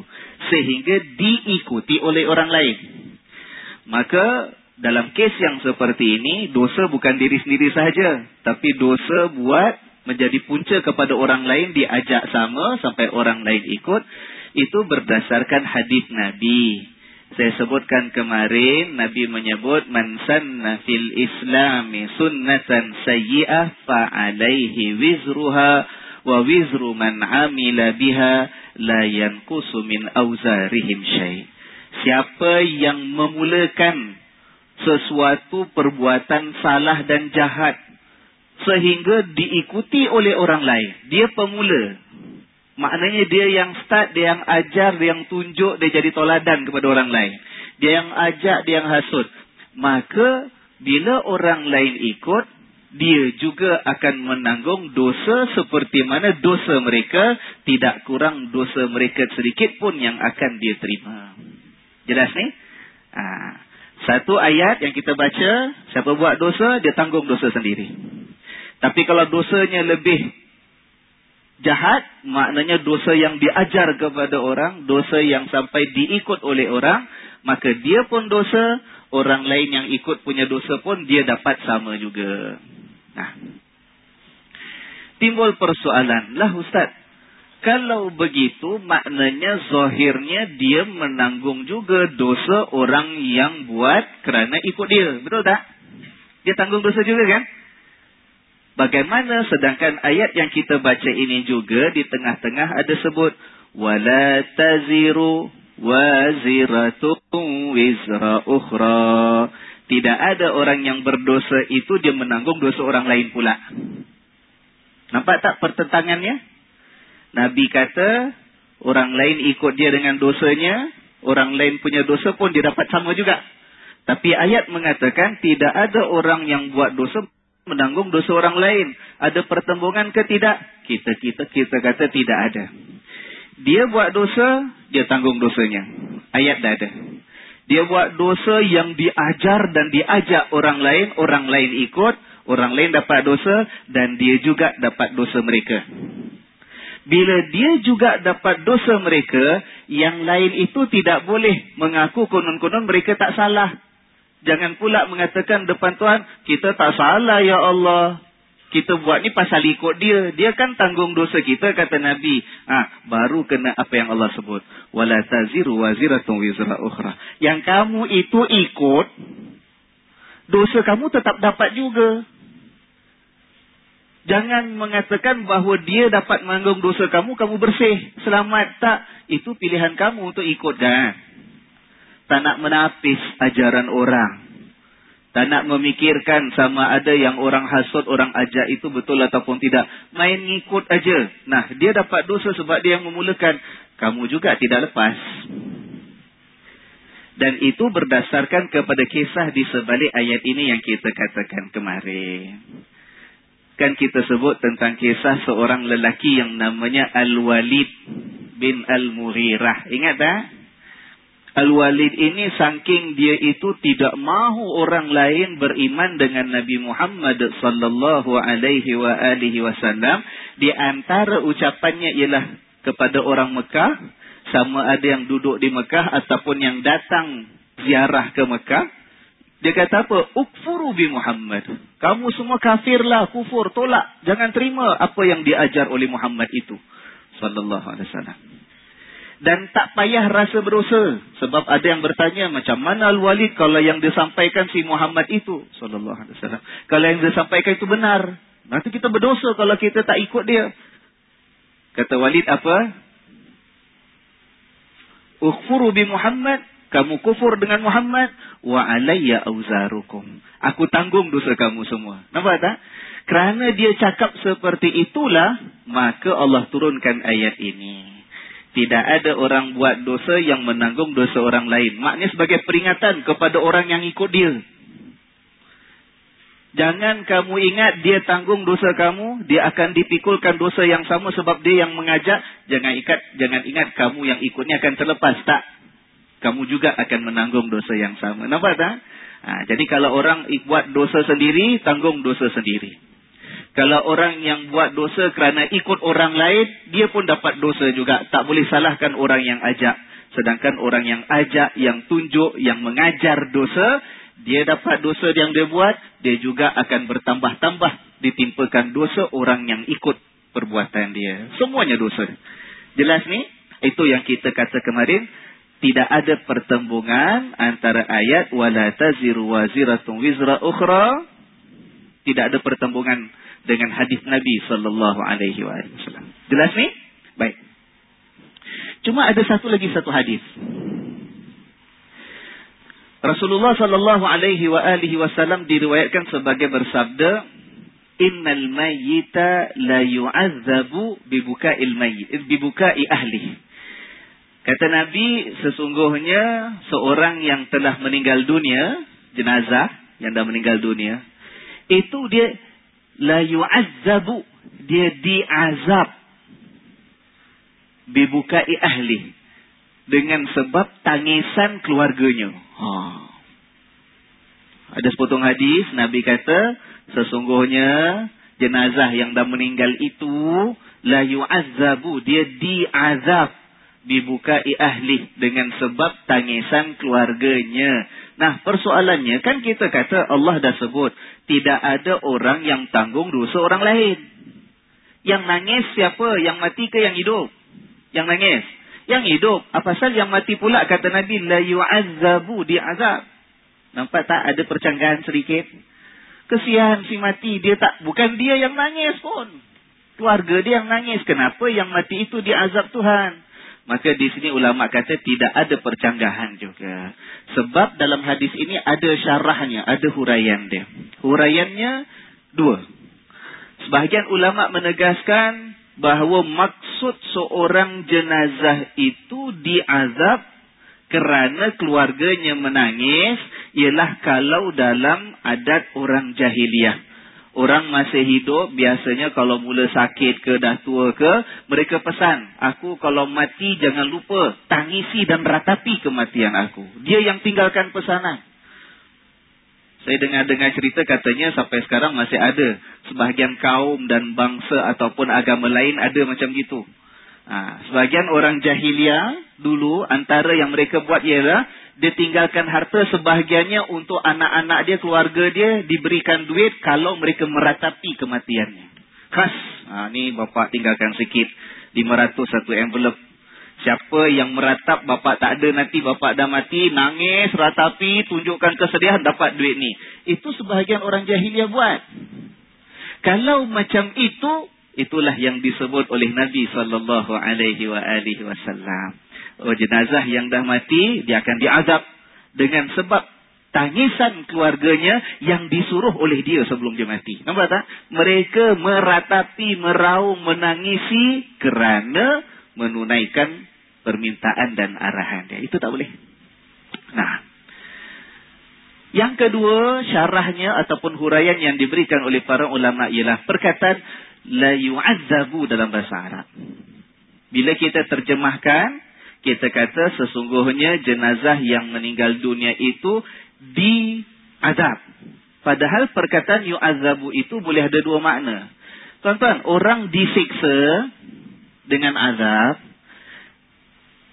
dengan orang yang rasa tersiksa kerana sesuatu yang tidak menyenangkan hatinya sama tak? Seorang yang disiksa dengan azab dengan seorang yang hatinya rasa tersiksa kerana sesuatu yang tidak disenanginya. Ada sama ke lain? Lain kan? Ha, jadi ada ulama golongan kedua menafsirkan hadis ini bukanlah maknanya kalau keluarga menangis kerana kesedihan, maka jenazah yang meninggal itu akan disiksa oleh Allah. Tak kena dengan ayat kita baca ni. Salah orang lain yang menangis kan? Takkan yang mati itu pula yang kena siksa? Tak kena. Jadi syarahnya macam mana? Syarahnya ialah maksud hadis itu ialah kalau seorang meninggal dunia, Lalu keluarganya menakisi ke pemergiannya tadi. Nangis kesedihan. Tuan-tuan, itu yang meninggal dunia itu tahu. Keluarganya sedih. Bila dia meninggal dunia, keluarganya sedih. Dia tumpang ikut sedih tak? Ikut sedih. Kita nak pergi, katalah nak pergi umrah. Nak pergi haji. Happy-happy dah.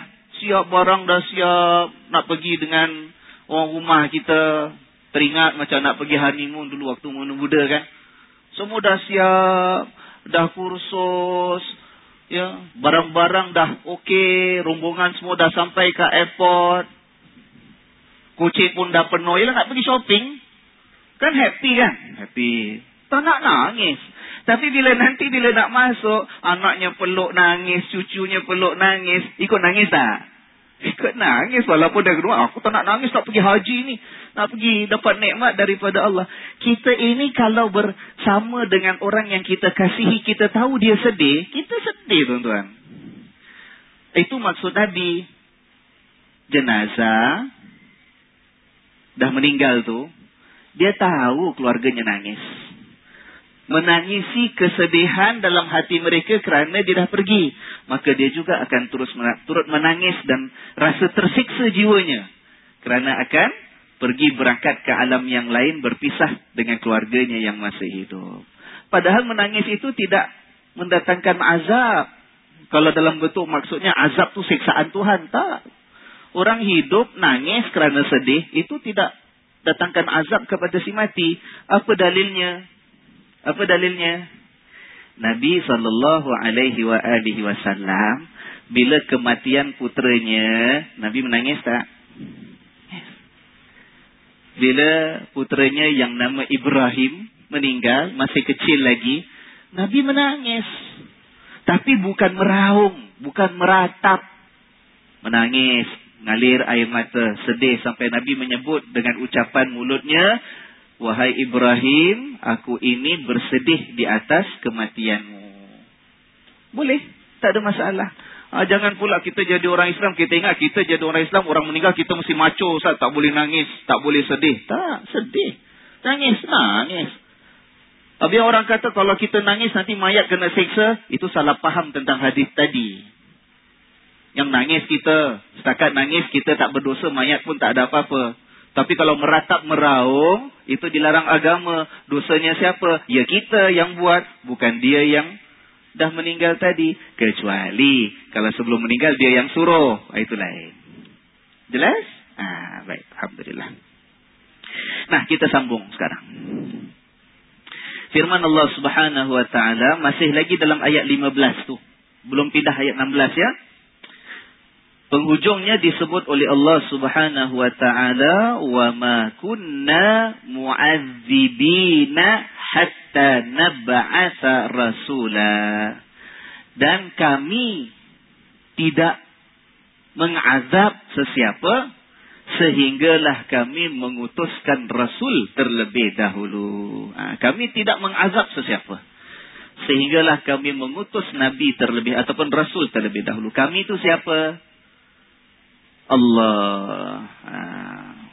Kalau kita lihat, situ ada dua perkataan yang menunjukkan seolah-olah secara zahirnya plural. Dua perkataan. Wa ma kunna dan tidaklah kunna na ni maknanya kami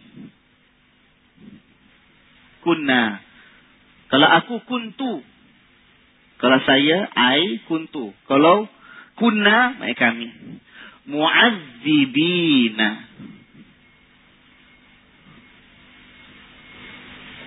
Zibina.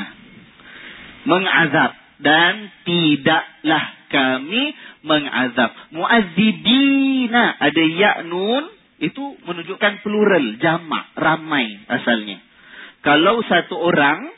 Kalau satu orang ya. Kalau aku saja singular patutnya perkataannya sini kuntu patutnya muazziban. Ban satu mengazab. Ya. Kemudian hatta sehinggalah nab'asa kami mengutus. Kalau aku satu sepatutnya naba'asa jadi abba'asa. Ini kalau orang belajar bahasa Arab, saraf dia tahu. Beza antara na dengan a. Mu'adzibin dengan mu'adziban. Tiga tempat. Menunjukkan kami. Kunna kami. Mu'adzibin kami mengazab. Naba'asa sehingga kami mengutus seorang rasul. Nah, bila saya tanya tadi tuan-tuan, kami sini siapa? Allah. Allah itu satu apa pun lebih? Satu. Qul huwallahu ahad. La ilaha illallah. Wahdahu. Dia satu sahaja. La syarikalah. Tidak ada sekutu baginya. Lalu kat sini menunjukkan kami. Kunna kami. Mu'adzibin banyak. Naba'asa kami lagi mengutus. Allah itu satu ataupun banyak. Satu. Nah, ini dah banyak kali kita sebut. Saya ulang lagi sekali. Baik saya tanya tuan-tuan yang dah lama dengan kelas kita ini. Apa maksud kami di sini? Kami ini menunjukkan Allah itu banyak. Kami ini menunjukkan ada Tuhan lain selain daripada Allah. Tak. Jadi apa makna kami? We, us. Menunjukkan apa? Keagungan Tuhan. Keagungan Allah. Dalam bahasa Arab, kadang-kadang yang satu digunakan kata ganti nama ramai. Untuk menunjukkan apa? Bukan menunjukkan bilangan. Tapi menunjukkan keagungan. Jelas. Tapi ada juga ya, sebahagian ahli tafsir mengatakan, dia kata ayat-ayat seperti ini, kalau kita lihat ya, ini ayat cerita pasal apa? Pasal mengazab. Allah nak mengatakan, tak ada siapa pun yang akan diazab sehingga diutus Rasul terlebih dahulu. Kalau dah diutuskan Rasul, dah sampai dakwah kepadanya, dah diterangkan Tuhan itu siapa, yang satu sahaja, yang bagaimana, ya kan? Masih degil tak nak terima. Barulah akan diterima ditimpakan azab. Tapi kalau dia tak sampai dakwah kepada dia, Rasul tak sampai kepada dia. Dan ini diperkatakan oleh para ulama. Katalah orang yang duduk dalam hutan. Tak kenal sesiapa. Ajaran dakwah tentang Allah tak sampai pada dia. Takkan Allah itu zalim. Maka berdasarkan ayat ini kita bacalah huraian para ulama mengatakan orang seperti ini bila tidak sampai dakwah kepadanya maka tidak akan menerima azab daripada Allah. Yang akan diazab bila tak nak beriman sedangkan dah sampai rasul kepada dia. Eh? Ayat ini tentang azab. Jadi ada sebagian orang mengatakan bila Allah kata kami dan tidaklah kami mengazab sehingga kami mengutuskan Rasul terlebih dahulu. Dia kata di sini Allah menunjukkan dalam urusan mengazab, memang Allah Tuhan yang satu. Tapi Allah juga ada tugaskan malaikat-malaikat untuk menjalankan azabnya. Nampak tak? Memang yang pilih untuk mengutus Rasul dan Nabi siapa? Allah yang satu. Tapi macam mana seorang Nabi, seorang Rasul tahu dia diutus? Dengan dapat wahyu kan? Dapat wahyu, wahyu itu disampaikan melalui siapa? Melalui malaikat. Ya kan? Urusan kenabian, urusan kerasulan, Allah Tuhan yang satu, tak ada Tuhan lain. Tapi dalam aturan yang diatur oleh Allah, ada malaikat-malaikat yang ditugaskan untuk menjalankan urusan kenabian kepada nabi yang telah dipilih oleh Tuhan. Nampak tak? Jadi sebagian ulama menafsirkan perkataan kami nak menunjukkan dalam hal ini Allah Tuhan yang satu. Tapi melibatkan juga tugas yang diberikan diserahkan kepada makhluk-makhluk yang lain. Azab yang diturunkan. Sama ada azab di dunia. Kalau azab di dunia, musibah, balak, itu Allah sendiri yang turun hancurkan? Tak. Allah buat keputusan. Allah arahkan malaikat. Malaikat yang bawa turun. Sama ada gempa bumi ke pokekan yang kuat sampai semua matilah. Macam-macam lagi. Itu tugas malaikat. Allah utuskan Nabi. Memang keputusan Allah Tuhan yang satu. Tapi ada malaikat yang ditugaskan. Sampaikan wahyu, sampaikan ayat dan kitab. ya kan? Jadi itu kuasa Allah subhanahu wa ta'ala. Ayat ini juga menunjukkan satu persoalan yang dibincangkan oleh para ulama. Bagaimana kalau ada orang ataupun sesebuah masyarakat dia dapat ajaran? Katalah dakwah Islam sampai kepadanya. Tetapi ajaran itu ajaran yang tidak benar ajaran yang terpesong sampai kepadanya tentang Islam itu maklumatnya tak betul. Yang dah diubah, yang dah dirosakkan, ya kan? Kita dapat maklumat kan ada yang sebagian orang maklumat tak dapat, sebagian orang dapat maklumat maklumat betul. Ada sebagian orang dapat maklumat tapi salah. Ha, sekarang apa ni orang sebut apa apa? Apa dia? Fake news, fake news. Ha, lebih kurang macam itulah berita palsu. Ha, kan kecoh pasal fake news, fake news. Bayangkan, kalau seorang yang dah dapat dakwah kepadanya tentang Islam, jelas. Tapi dia dengan kedegilannya menolak. Dapat azab tak? Sebab dah sampai maklumatnya. Orang yang hidup tidak beriman kepada Allah, rupa-rupanya pasal tak sampai langsung ajaran Islam kepada dia. Ya kan? Dia azab ke tidak? Berdasarkan ayat ini tidak. Persoalan, macam mana kalau orang yang sampai ajaran tentang agama Allah, tentang beriman kepada Allah, tentang sifat Allah, tapi yang disampaikan kepadanya tak betul. Salah, menyeliwing. Ya? Apa itu Islam? Oh, saya dengar pasal Islam, tapi Islam tu agama yang ganas, agama yang kata Tuhan tu banyak. Uh, Islam tu agama yang sembah bangunan warna hitam empat segi. Ya kan? Macam-macam lagi. Semua tak betul. Kerana tak betul, dia tak percaya. Dia tak faham. Tak beriman. Orang macam ini dapat azab ke tidak akhirnya? Dapat azab ataupun tidak? Ha? Dapat tak dapat? Ha? Jangan tanya ustaz, tanya Tuhan. Al-Imam Al-Ghazali dan ini pendapat kebanyakan ulama mengatakan manusia dalam menerima dakwah itu ada tiga. Golongan pertama, macam kita kata tadi, dapat dakwah ajaran yang benar sampai kepadanya, dia beriman. Dia dapat syurga. Mana Imam Ghazali tahu? Sebab ayat banyak. Beriman, masuk syurga. Siapa yang sampai dakwah kepadanya, betul dakwahnya. Tapi kufur, ingkar, tolak, tak nak percaya, mendustakan. Dapat apa? Dapat azab, dapat neraka. Mana Imam Ghazali tahu? Mana para ulama tahu? Ayat jelas, banyak.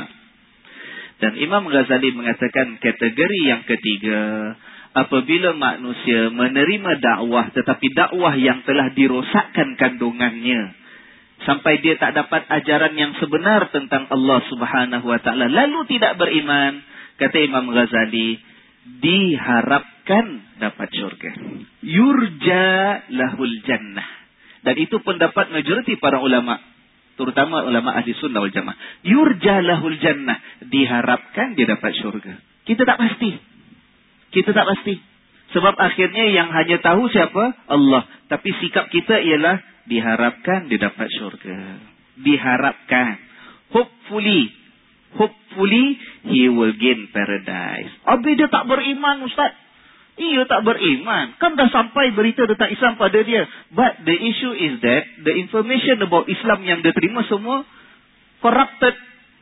Maklumat semua dah rosak. Maklumat yang salah. Maka yurjalahul jannah.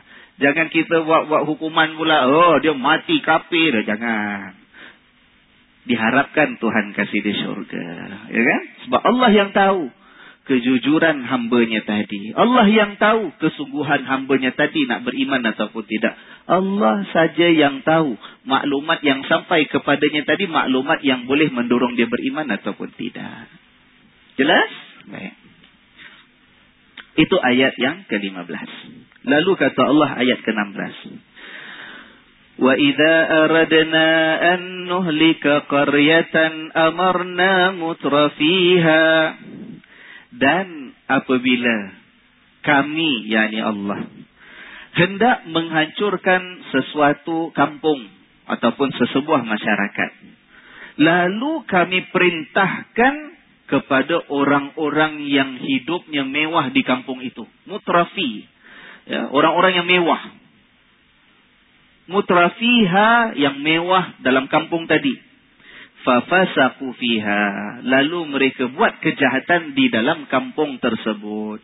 Fahaqqa 'alaiha alqaulu maka layaklah mereka ditimpakan keputusan azab oleh Allah. Fadammarnaha tadmira. Lalu kami hancurkan kampung itu sehancur-hancurnya. Nah. Lihat. Ayat sebelumnya Allah kata siapa ikut petunjuk selamat. Siapa sesat pilih maka dia akan menanggung azab daripada Tuhan. Tak ada orang bila buat salah akan menanggung dosa orang lain ataupun suruh orang lain menanggung dosa dia. Masing-masing buat salah tetap akan terima azab. Cuma Allah kasih sedikit kita kata ketenangan yang akan Allah azab hanya yang terima dakwah saja. Yang Allah dah hantar kepadanya utusan untuk menerangkan agama kepadanya. Kemudian Allah mengatakan, masalahnya ialah apabila dah terima Rasul, dah diutus kepada mereka orang yang menyampaikan tentang Tuhan, masih degil juga, maka akhirnya kan layak kalau sebagian kampung yang degil seperti ini dihancurkan Tuhan kan? Sebagai balasan kepada mereka. Allah yang berhak nak tentukan dihancurkan di dunia lagi Kemudian di akhirat akan dapat balasan siksaan neraka. Ataupun kat dunia dibiarkan. Nanti akhirat baru akan terima azabnya. Siapa buat keputusan? Allah. Cuma kata Allah dalam ayat ini. Kalau ada kampung. Kalau ada bandar. Yang memang Allah dah tentukan. Nah. Bandar ini memang akan aku hancurkan. Apa yang akan Allah buat terlebih dahulu sebelum hancurkan kampung itu? Allah akan turunkan perintah kepada satu golongan dalam masyarakat tadi. Terlebih dahulu. Golongan yang macam mana? Ha, yang banyak kelebihan. Mutrafiha. Yang melimpah ruah nikmat mereka. Dalam banyak terjemahan dikatakan mereka yang apa? Yang hidup mewah. Biasa kita kata mewah ni maknanya apa? Harta kan? Orang mewah maknanya orang kaya. Tapi kalau tengok dari segi asal bahasa perkataan mutrafiha, bukan setakat harta tuan-tuan. Mutrafiha orang yang diberikan nikmat banyak lebih daripada orang lain. Orang yang diberikan nikmat lebih daripada orang lain tu sama ada dari sudut harta. Kaya dia. Ataupun ada orang diberikan kelebihan apa? Kelebihan kuasa, kedudukan, pangkat, darjat. Ada. Walaupun mungkin harta tak banyak. Ataupun ada sebahagian orang yang diberikan apa? Yang diberikan anak ramai. Lalu kerana anaknya itu dia disanjung, dia dihormati, dia disegani. Nah, ini benda yang kalau kita masyarakat kita, kita tak berapa faham lah. Tapi masyarakat dulu macam tu. Sama ada harta banyak, dihormati. Ataupun pangkatnya banyak, tinggi, gelarannya disanjung orang dihormati. Ataupun yang keluarganya itu hebat. Istrinya ramai, anaknya berdiri, semua gagah-gagah anaknya menjadi semua anak handsome-handsome. Ya kan, macam pahlawan panglima. Wah, itu disegani, dihormati. Kalau cakap orang dengar, tuan-tuan. Nah, kata Allah, kalau adalah masyarakat, kampung, bandar, yang Allah dah putuskan akan hancurkan, Allah akan turunkan perintah terlebih dahulu kepada golongan seperti ini yang ada harta, yang ada pangkat, yang ada kedudukan, yang dihormati, disanjung orang. Allah perintahkan apa? Perintahkan supaya mereka taat. Tinggalkan kejahatan yang mereka dah biasa buat. Tinggalkan adat yang mereka dah biasa kerjakan. Badat yang tak baik. Kejahatan-kejahatan yang Allah akan khususkan kepada mereka terlebih dahulu untuk ubah. Untuk bertaubat untuk taat kepada Tuhan, untuk bersyukur kepada Allah di atas nikmat yang diberikan. Tapi apa yang berlaku? Golongan-golongan seperti inilah yang terlebih dahulu tak nak ikut. Golongan seperti inilah yang susah nak taat. Golongan seperti inilah yang diajak untuk perbetulkan kejahatan mereka, diperbaiki. Mereka tak mau tinggalkan amalan-amalan buruk mereka yang dah lama dilakukan fafasaku. Lalu mereka itu akan berlaku fasik, ingkar kepada Tuhan. Terus dengan kejahatan mereka. Lalu kata Allah, saat itu mereka berhak menerima keputusan azab daripada aku. Lalu aku hancurkan mereka sehancur-hancurnya. Jelas? Kita lihat kan kita dah baca banyak hadis, eh, banyak ayat. Kisah tentang kaum Nabi Hud. Kisah tentang kaum Nabi Saleh kisah tentang kaum Nabi Nuh, kisah tentang kaum Nabi Musa, ya kan, Fir'aun dan sebagainya. Semua menunjukkan bahawa yang degil terlebih dahulu siapa? Yang miskin ke yang kaya? Yang pangkat tinggi ke yang hamba? Yang dipandang orang itu yang degil dulu sebab terlalu banyak stakes. Dia punya banyak interest dia maslahat kehidupan dia yang dia takut untuk lepaskan. Nak taat, nak ikut, nak jadi baik. Eh, kita selama ini boleh buat apa kita tidak pasal apa? Sebab kita ada harta. Tak berani nak lepaskan keistimewaan itu. Harta itu membolehkan dia untuk memuaskan nafsu. Tiba-tiba suruh jadi baik. Susah tuan-tuan, susah. Selama ini dia boleh tindas orang, boleh pijak kepala orang, boleh cekik darah orang, aniaya sana, aniaya. Pasal apa? Pasal ada kedudukan. Ada darjat, ada keturunan. Orang lain siapa? Tiba-tiba suruh jadi baik. Tak sanggup tuan-tuan. Biasanya kisah yang lama menunjukkan susah untuk melepaskan those privileges yang mereka miliki. Dan itu diatur oleh Allah subhanahu wa ta'ala. Maka sebab itu kalau kita lihat bila Rasulullah sallallahu alaihi wa alihi wasallam ada masanya bersungguh-sungguh ajak ketua-ketua Quraisy untuk beriman. Khusus Nabi ajak mereka sampaikan ayat Quran kepada mereka. Nabi sungguh-sungguh.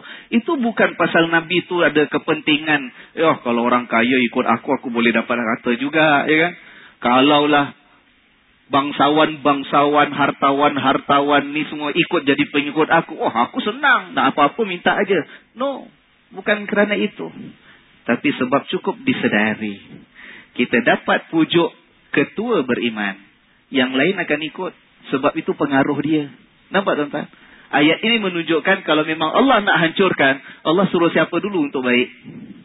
Allah hantar Nabi, Allah utus Rasul kepada siapa terlebih dahulu dalam kampung tadi? Kepada yang besar-besar ni dulu. Sebab kalau mereka akan beriman, insyaAllah banyak yang akan ikut mereka beriman. Tapi kalau yang kepala ini tidak mahu beriman, tuan-tuan, seluruh kampung tak akan ikut beriman. Ya kan? Sebab itu kaum Nabi Saleh diazab oleh Allah. Kaum Nabi Nuh diazab oleh Allah. Dan itu kisah-kisah Nabi yang terdahulu. Sebab itu, tuan-tuan kalau kita lihat yang kisah.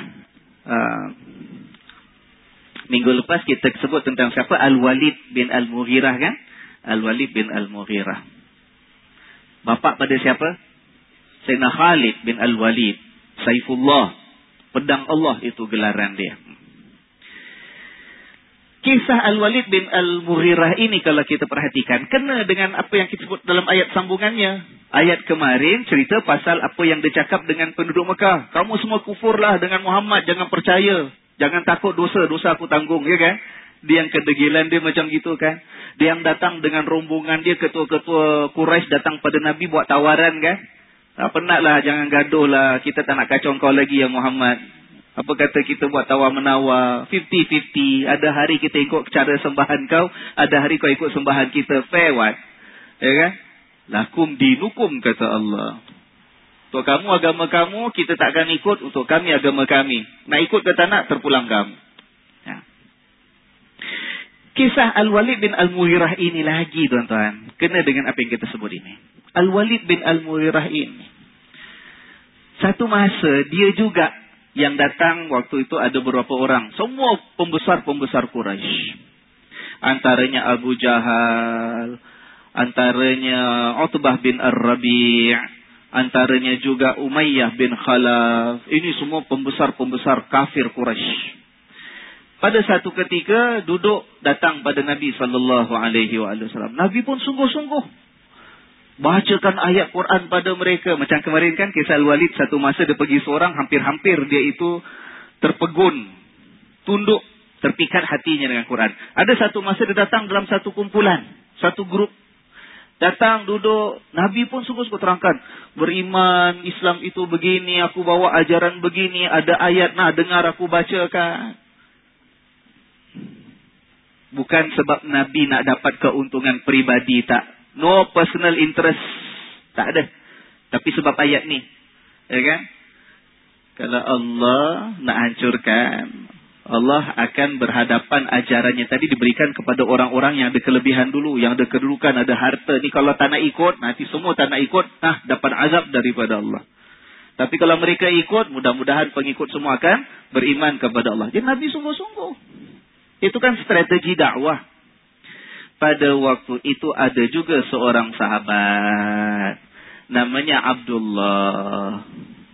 Orangnya buta sejak lahir. Ya kan? Ha, kerana dia itu buta sejak lahir mak dia yang namanya Atikah. Atikah tu nama maknya. Ya kan? Maknya mendapat gelaran Ummu Maktum Kenapa Ummu Maktum? Apa makna Ummu Maktum? Mak kepada anak yang dilahirkan buta. Ha, itulah Abdullah. Jadi namanya dikenali oleh para sahabat semua di Mekah sebagai Abdullah bin Ummi Maktum. Abdullah anak pada siapa? Anak pada mak dia. Mak dia mak anak buta ni lah. Dia, dia pusing gitu balik. Abdullah bin anak kepada wanita yang merupakan mak kepada anak yang lahir buta. Dia lah. Abdullah bin Umi Maktum, ya kan? Waktu itu Abdullah bin Maktum pun datang jumpa Nabi sallallahu alaihi wasallam. Dan Abdullah bin Umi Maktum ini seorang yang sungguh-sungguh. Dia itu seorang yang tak nak lepaskan peluang. Asal dia tahu Nabi ada, dia akan duduk minta peringatan, minta nasihat, nak dengar ayat baru disampaikan, minta tegur, minta. Tak nak lepas peluang. Ada orang kan macam gitu ya. Ah, dia sungguh-sungguh. Walaupun matanya buta. Tapi kalau tahu Nabi ada, dia akan datang nak minta Nabi ajar dia. Kebetulan dia datang minta Nabi ajar dia, minta petunjuk, minta pimpinan ketika Nabi sedang sibuk. Nabi tengah sibuk buat apa tadi? Ah, sedang cuba promosi akidah yang sempurna yang mulia ini kepada pemimpin-pemimpin Quraisy termasuk Al-Walid bin Al-Mughirah yang kita cerita kemarin. Orang kaya, orang hebat macam raja kat Mekah dengan Taif. Jangan main-main tuan-tuan. Bila dia tanya, Nabi nampak tak senang. Nabi nampak tak senang. Ya tengah tengah ada kerja. Abdullah ni kawan-kawan baik. Sama-sama beriman dah beriman. Tak apalah nantilah nanti boleh tanya later lah. Jangan tanya sekarang tengah sibuk ni. Pada waktu itu Nabi nampak mukanya masam sikit terhadap Abdullah bin Ummi Maktum. Masam. Lalu daripada langit malaikat Jibril turun membawa 16 potong ayat pangkal surah Abasa wa Tawalla. Juz yang ke-30. Di mana Nabi sallallahu alaihi wa alihi wasallam disindir dan ditegur Allah. Kata Allah apa? Abasa wa Tawalla. Nabi Muhammad itu sallallahu alaihi wasallam telah bermasam muka dan telah memalingkan wajahnya. Allah sindir, Allah tegur. Apa yang Nabi buat tu tak patut pada pandangan Allah Subhanahu wa taala. Anja'ahul a'ma ketika Nabi itu didatangi orang buta ini. Siapa namanya? Abdullah bin Umi Maktum anja'ahu al-a'ma wa ma yudrika la'allahu yazakka aw yadhakkaru fatanfa'ahu dzikra mana kau tahu ya Muhammad sallallahu alaihi wasallam kalau kala yang datang ini walaupun buta sungguh-sungguh ngoyok ketika kau ada kerja dia itu datang kemungkinan sebab apa sebab dia nak bersihkan jiwanya nak jadi baik orang yang nak baik ini kamu palingkan muka ya Muhammad sallallahu alaihi wasallam sallallahu alaihi wasallam Au yadzakkaru fatanfa'u dzikra. Kemungkinan dia itu nak dapatkan peringatan dan peringatan daripadamu itu akan datangkan kebaikan kepadanya. Amma manistaghna. Sedangkan yang satu kumpulan ini yang menyombong diri, stagna rasa mereka itu hebat, cukup semuanya. Yang hatinya tak nak tunduk sebenarnya. Fa'anta lahu tasadda. Engkau pula sibuk nak tarik hati mereka, nak bentangkan agama kepada mereka. Padahal mereka istana, sombong, bongkak. Merasa diri itu hebat. Hati keras.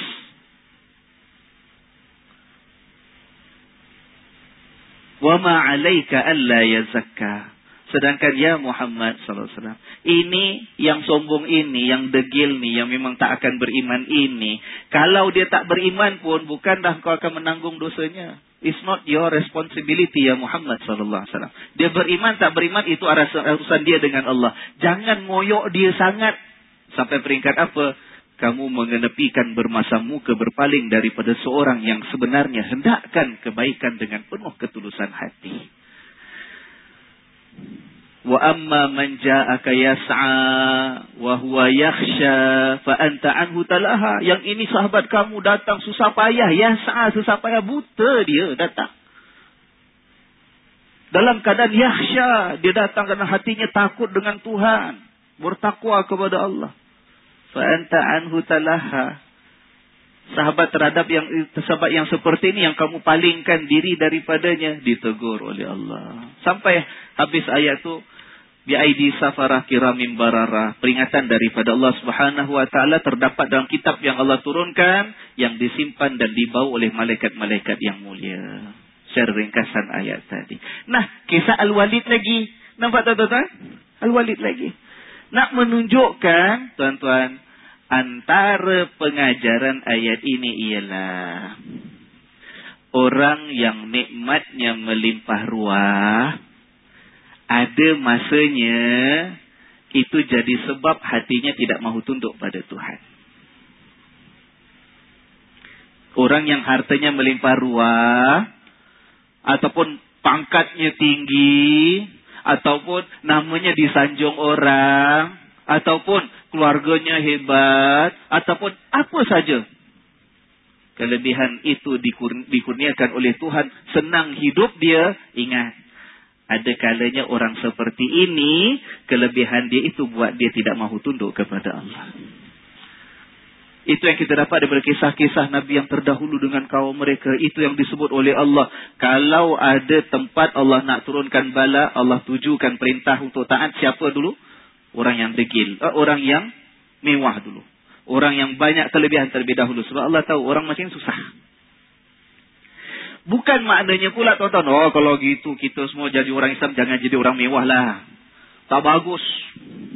Jangan jadi kaya, jangan ada pangkat, jangan ada kedudukan.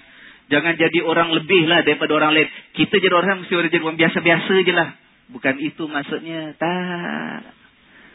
Sahabat Nabi ada yang kaya tak? Sahabat Nabi yang ada kedudukan tetap tidak disuruh oleh Nabi buang pangkat? Tidak. Buang keturunan? Tidak. Buang segala kelebihan? Tidak. Tetap ada kemuliaan. Cuma hati-hati. Yang ada harta, jaga-jaga. Jangan sampai kekayaan tu buat kita lupa. Yang ada pangkat, hati-hati. Jangan sampai pangkat dan kedudukan buat kita jauh daripada Tuhan. Yang ada kelebihan, keluarga, anak-anak, apa pun. Ingat. Jangan sampai buat kita terlupa daripada Allah. Dia sama lebih kurang macam kita kata. Uh, ayat Allah subhanahu wa ta'ala. Ya ayyuhalladzina amanu inna min azwajikum wa auladikum aduwwan lakum. Ha, wahai orang-orang yang beriman, ketahuilah ada di antara istri-istri kamu dan ada di antara anak-anak kamu itu menjadi musuh kepada kamu nanti. Ha.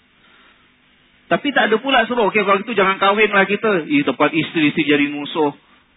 Ada istri dapat anak-anak jadi musuh. Hidup susah, mati pun susah, dunia susah, masuk ke syurga pun tak dapat. Habis semua musuh dengan kita.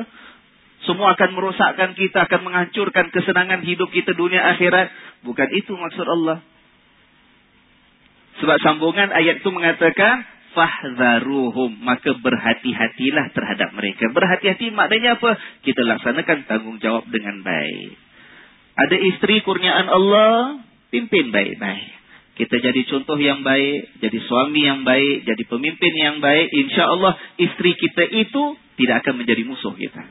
Anak-anak kita itu tidak akan jadi sebab kita ini mendapat kesengsaraan dunia dan akhirat. Fahzaruhum berhati-hati.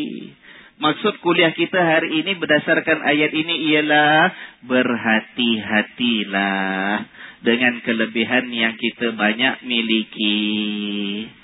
Lebih-lebih lagi penduduk dan warga negara. Negara yang macam mana? The most expensive city in the world. Among the highest GDP in the world. Among the highest average salary in the world. Semuanya top in the world. Baru-baru ni airport kita lagi dapat the best airport in the world. Allah hidup kita banyak kelebihan.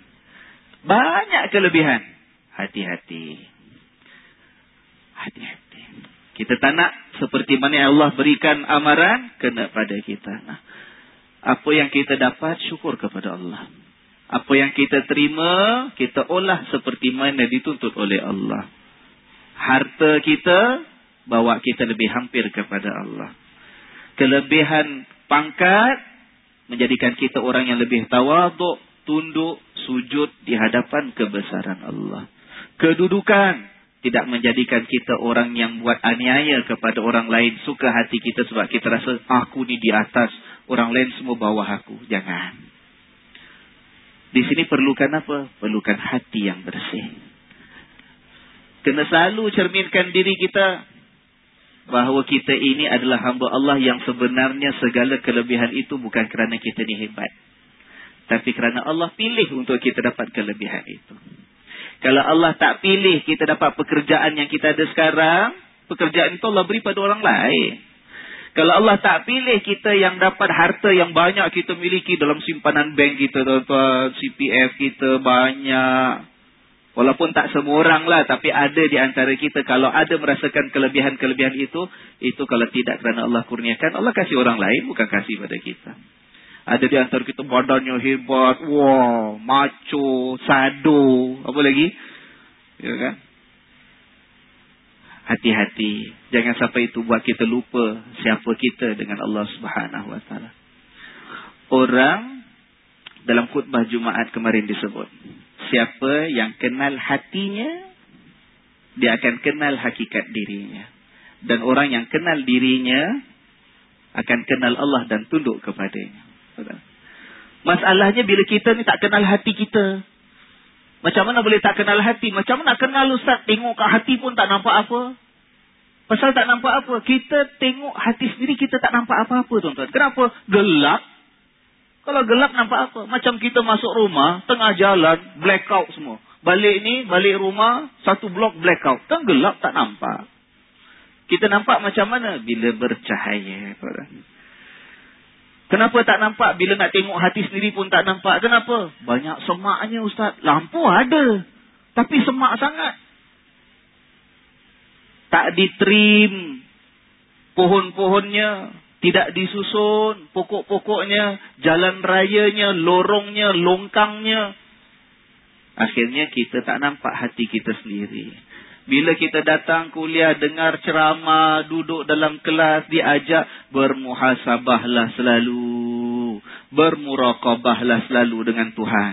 Muhasabah maknanya apa? Buat perhitungan terhadap diri kita sendiri. Murakabah maknanya apa? Melihat Allah subhanahu wa ta'ala setiasa perhatikan kita. Antara muhasabah dengan murakabah. Nak muhasabah macam mana tuan-tuan? Kalau hati kita ini pun kita tak boleh nak lihat apa yang ada di dalamnya lebih dahsyat lagi. Kalau orang yang memang tak pernah sudi, tak pernah mahu, tak pernah terlintas untuk melihat hatinya sendiri. Dia lupa. Hati itu tak penting. Hidup ni setakat nak puaskan perut dia, tekak dia, kepentingan dia, semua yang untuk, untuk kesenangan dunia, itu yang mereka nampak. Hati ni lupa nak pandang. Jangan lihat orang lain.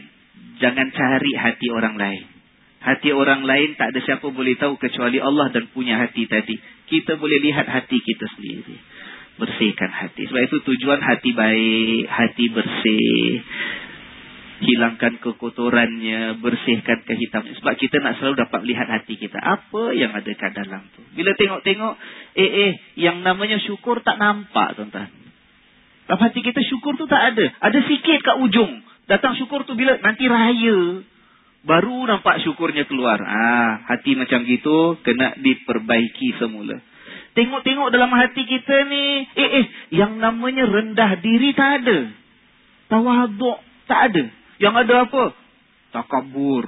Tengok-tengok hatinya semua diisi dengan kesombongan, keangkuhan, bongkar, pandang rendah pada orang. Kena bersihkan.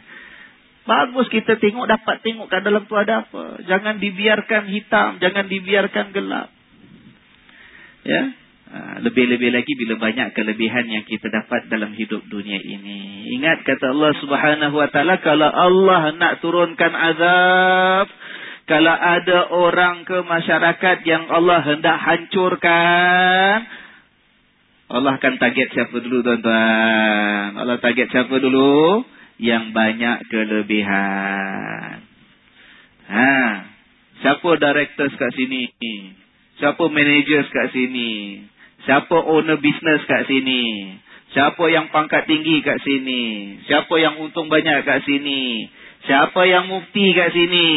Kena jaga-jaga tuan-tuan Allah. Mudah-mudahan Allah pelihara kita lah ambil kisah Al-Walid bin Al-Mughirah kemarin sebagai sempadan kita.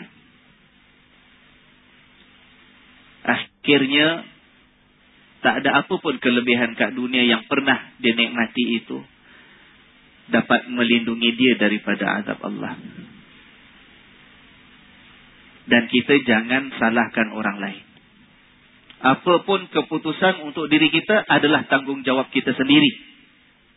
Malah seperti mana kita jadikan Al-Walid bin Al-Mughirah sebagai sempadan, jadikan anaknya sebagai tauladan. Khalid bin Al-Walid tidak pernah dipersoalkan oleh sesiapa malah oleh Nabi wasallam akan apa? Akan keburukan, kekufuran dan kedegilan bapaknya. Nabi tak pernah bila sampai kemudian tahun ke-8 ke tahun ke-9 Nabi dah buka kota Mekah pun dia lari cabut dah kemudian baru datang nak beriman dengan Nabi. Nabi tak pernah datang. Eh Khalid datang nak beriman. Kau lupa bapak kau siapa? Tak ada. Nabi tak ada cakap bapak kau siapa. Eh abang long kau tu siapa? Tak ada. Dia, dia. Setelah itu kita jangan pandang busuk dengan orang dengan sebab mak dia, dengan sebab bapak dia, dengan sebab adik-beradik dia, dengan sebab pakcik dia, sepupu. Jangan tuan-tuan. Jangan malah pandang busuk dengan seseorang kerana masa lalu dia. Kerana masa hujung hidupnya kita tidak tahu bagaimana mungkin mendapat kemuliaan daripada Tuhan. Ya Allah, ya Tuhan kami. Kami menyebut namamu. Engkau lah yang maha pengasih. Engkau lah yang maha pemurah. Engkau lah yang maha pengampun. Engkau yang maha mengetahui segala keadaan diri kami. Engkau yang mencurahkan segala kesenangan di dalam hidup kami. Maka jadikanlah kami ini manusia-manusia yang memiliki hati yang penuh dengan rasa syukur terhadapmu. Ya Allah, Engkau yang tahu zahir dan batin kami. Engkau yang tahu setiap perbuatan dan setiap pertuturan kami. Engkau yang tahu masa lalu kami dan bagaimana penghujung hidup kami nanti. Jadikanlah kami ini hamba-hambamu yang memiliki hati yang penuh terhias dengan ketakwaan terhadapmu. Yang senantiasa merindui kecintaan dan kasih sayangmu. Yang merasa takut kalau sampai dibenci dan dimurkai olehmu. Ya Allah, ya Tuhan kami. Jadikanlah kami ini hamba-hambamu yang kau curahkan dengan cahaya memimpin tindak tanduk kami dalam mengendalikan segala kelebihan yang kau anugerahkan kepada kami. Lindungilah kami daripada menjadi hamba-hambamu yang sombong.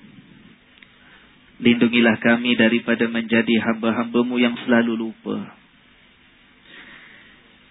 Lindungilah kami daripada menjadi hamba-hambamu yang senantiasa merasa seronok melakukan maksiat dan kemungkaran terhadapmu. Ampunkan dosa-dosa kami ini, Ya Allah bersihkanlah hati-hati kami. Luruskanlah perjalanan hidup kami. Lindungilah kami daripada segala keburukan di dunia dan juga di akhirat nanti. Ampunkan dosa-dosa kami, Ya Allah. Ampunkan juga dosa kedua orang tua kami. Rahmatilah mereka. Seperti mana engkau, seperti mana mereka bersusah payah mendewasakan kami semenjak kecil kami dahulu. Ya Allah, ya Tuhan kami, kalaulah ada bonda ataupun ayahda kami yang masih hidup, peliharalah mereka. Panjangkanlah umur mereka di dalam keimanan dan ketakwaan. Lindungilah mereka daripada segala bentuk kesesatan, kesengsaraan, dan keperitan. Namun seandainya kalaulah ada di antara bonda ataupun ayahanda kami yang telah terlebih dahulu kembali kepadamu sebelum kami, maka ya Allah, ampunkanlah juga dosa dan kesalahan yang pernah mereka lakukan semasa hidup mereka dahulu. Tinggikanlah martabat mereka di sisimu ya Allah. Lapangkanlah kubur-kubur mereka itu. Hiaskanlah kubur mereka dengan cahayamu yang paling indah. Dengan harumanmu yang paling wangi, Ya Allah. Jadikanlah kubur bonda dan ayahanda kami. Bagaikan taman-taman syurgamu. Bukan bagaikan lubang nerakamu, Ya Arhamar Rahim. Ya Allah, Ya Tuhan kami anugerahkan kami cintamu. anugerahkan kami cinta hamba-hamba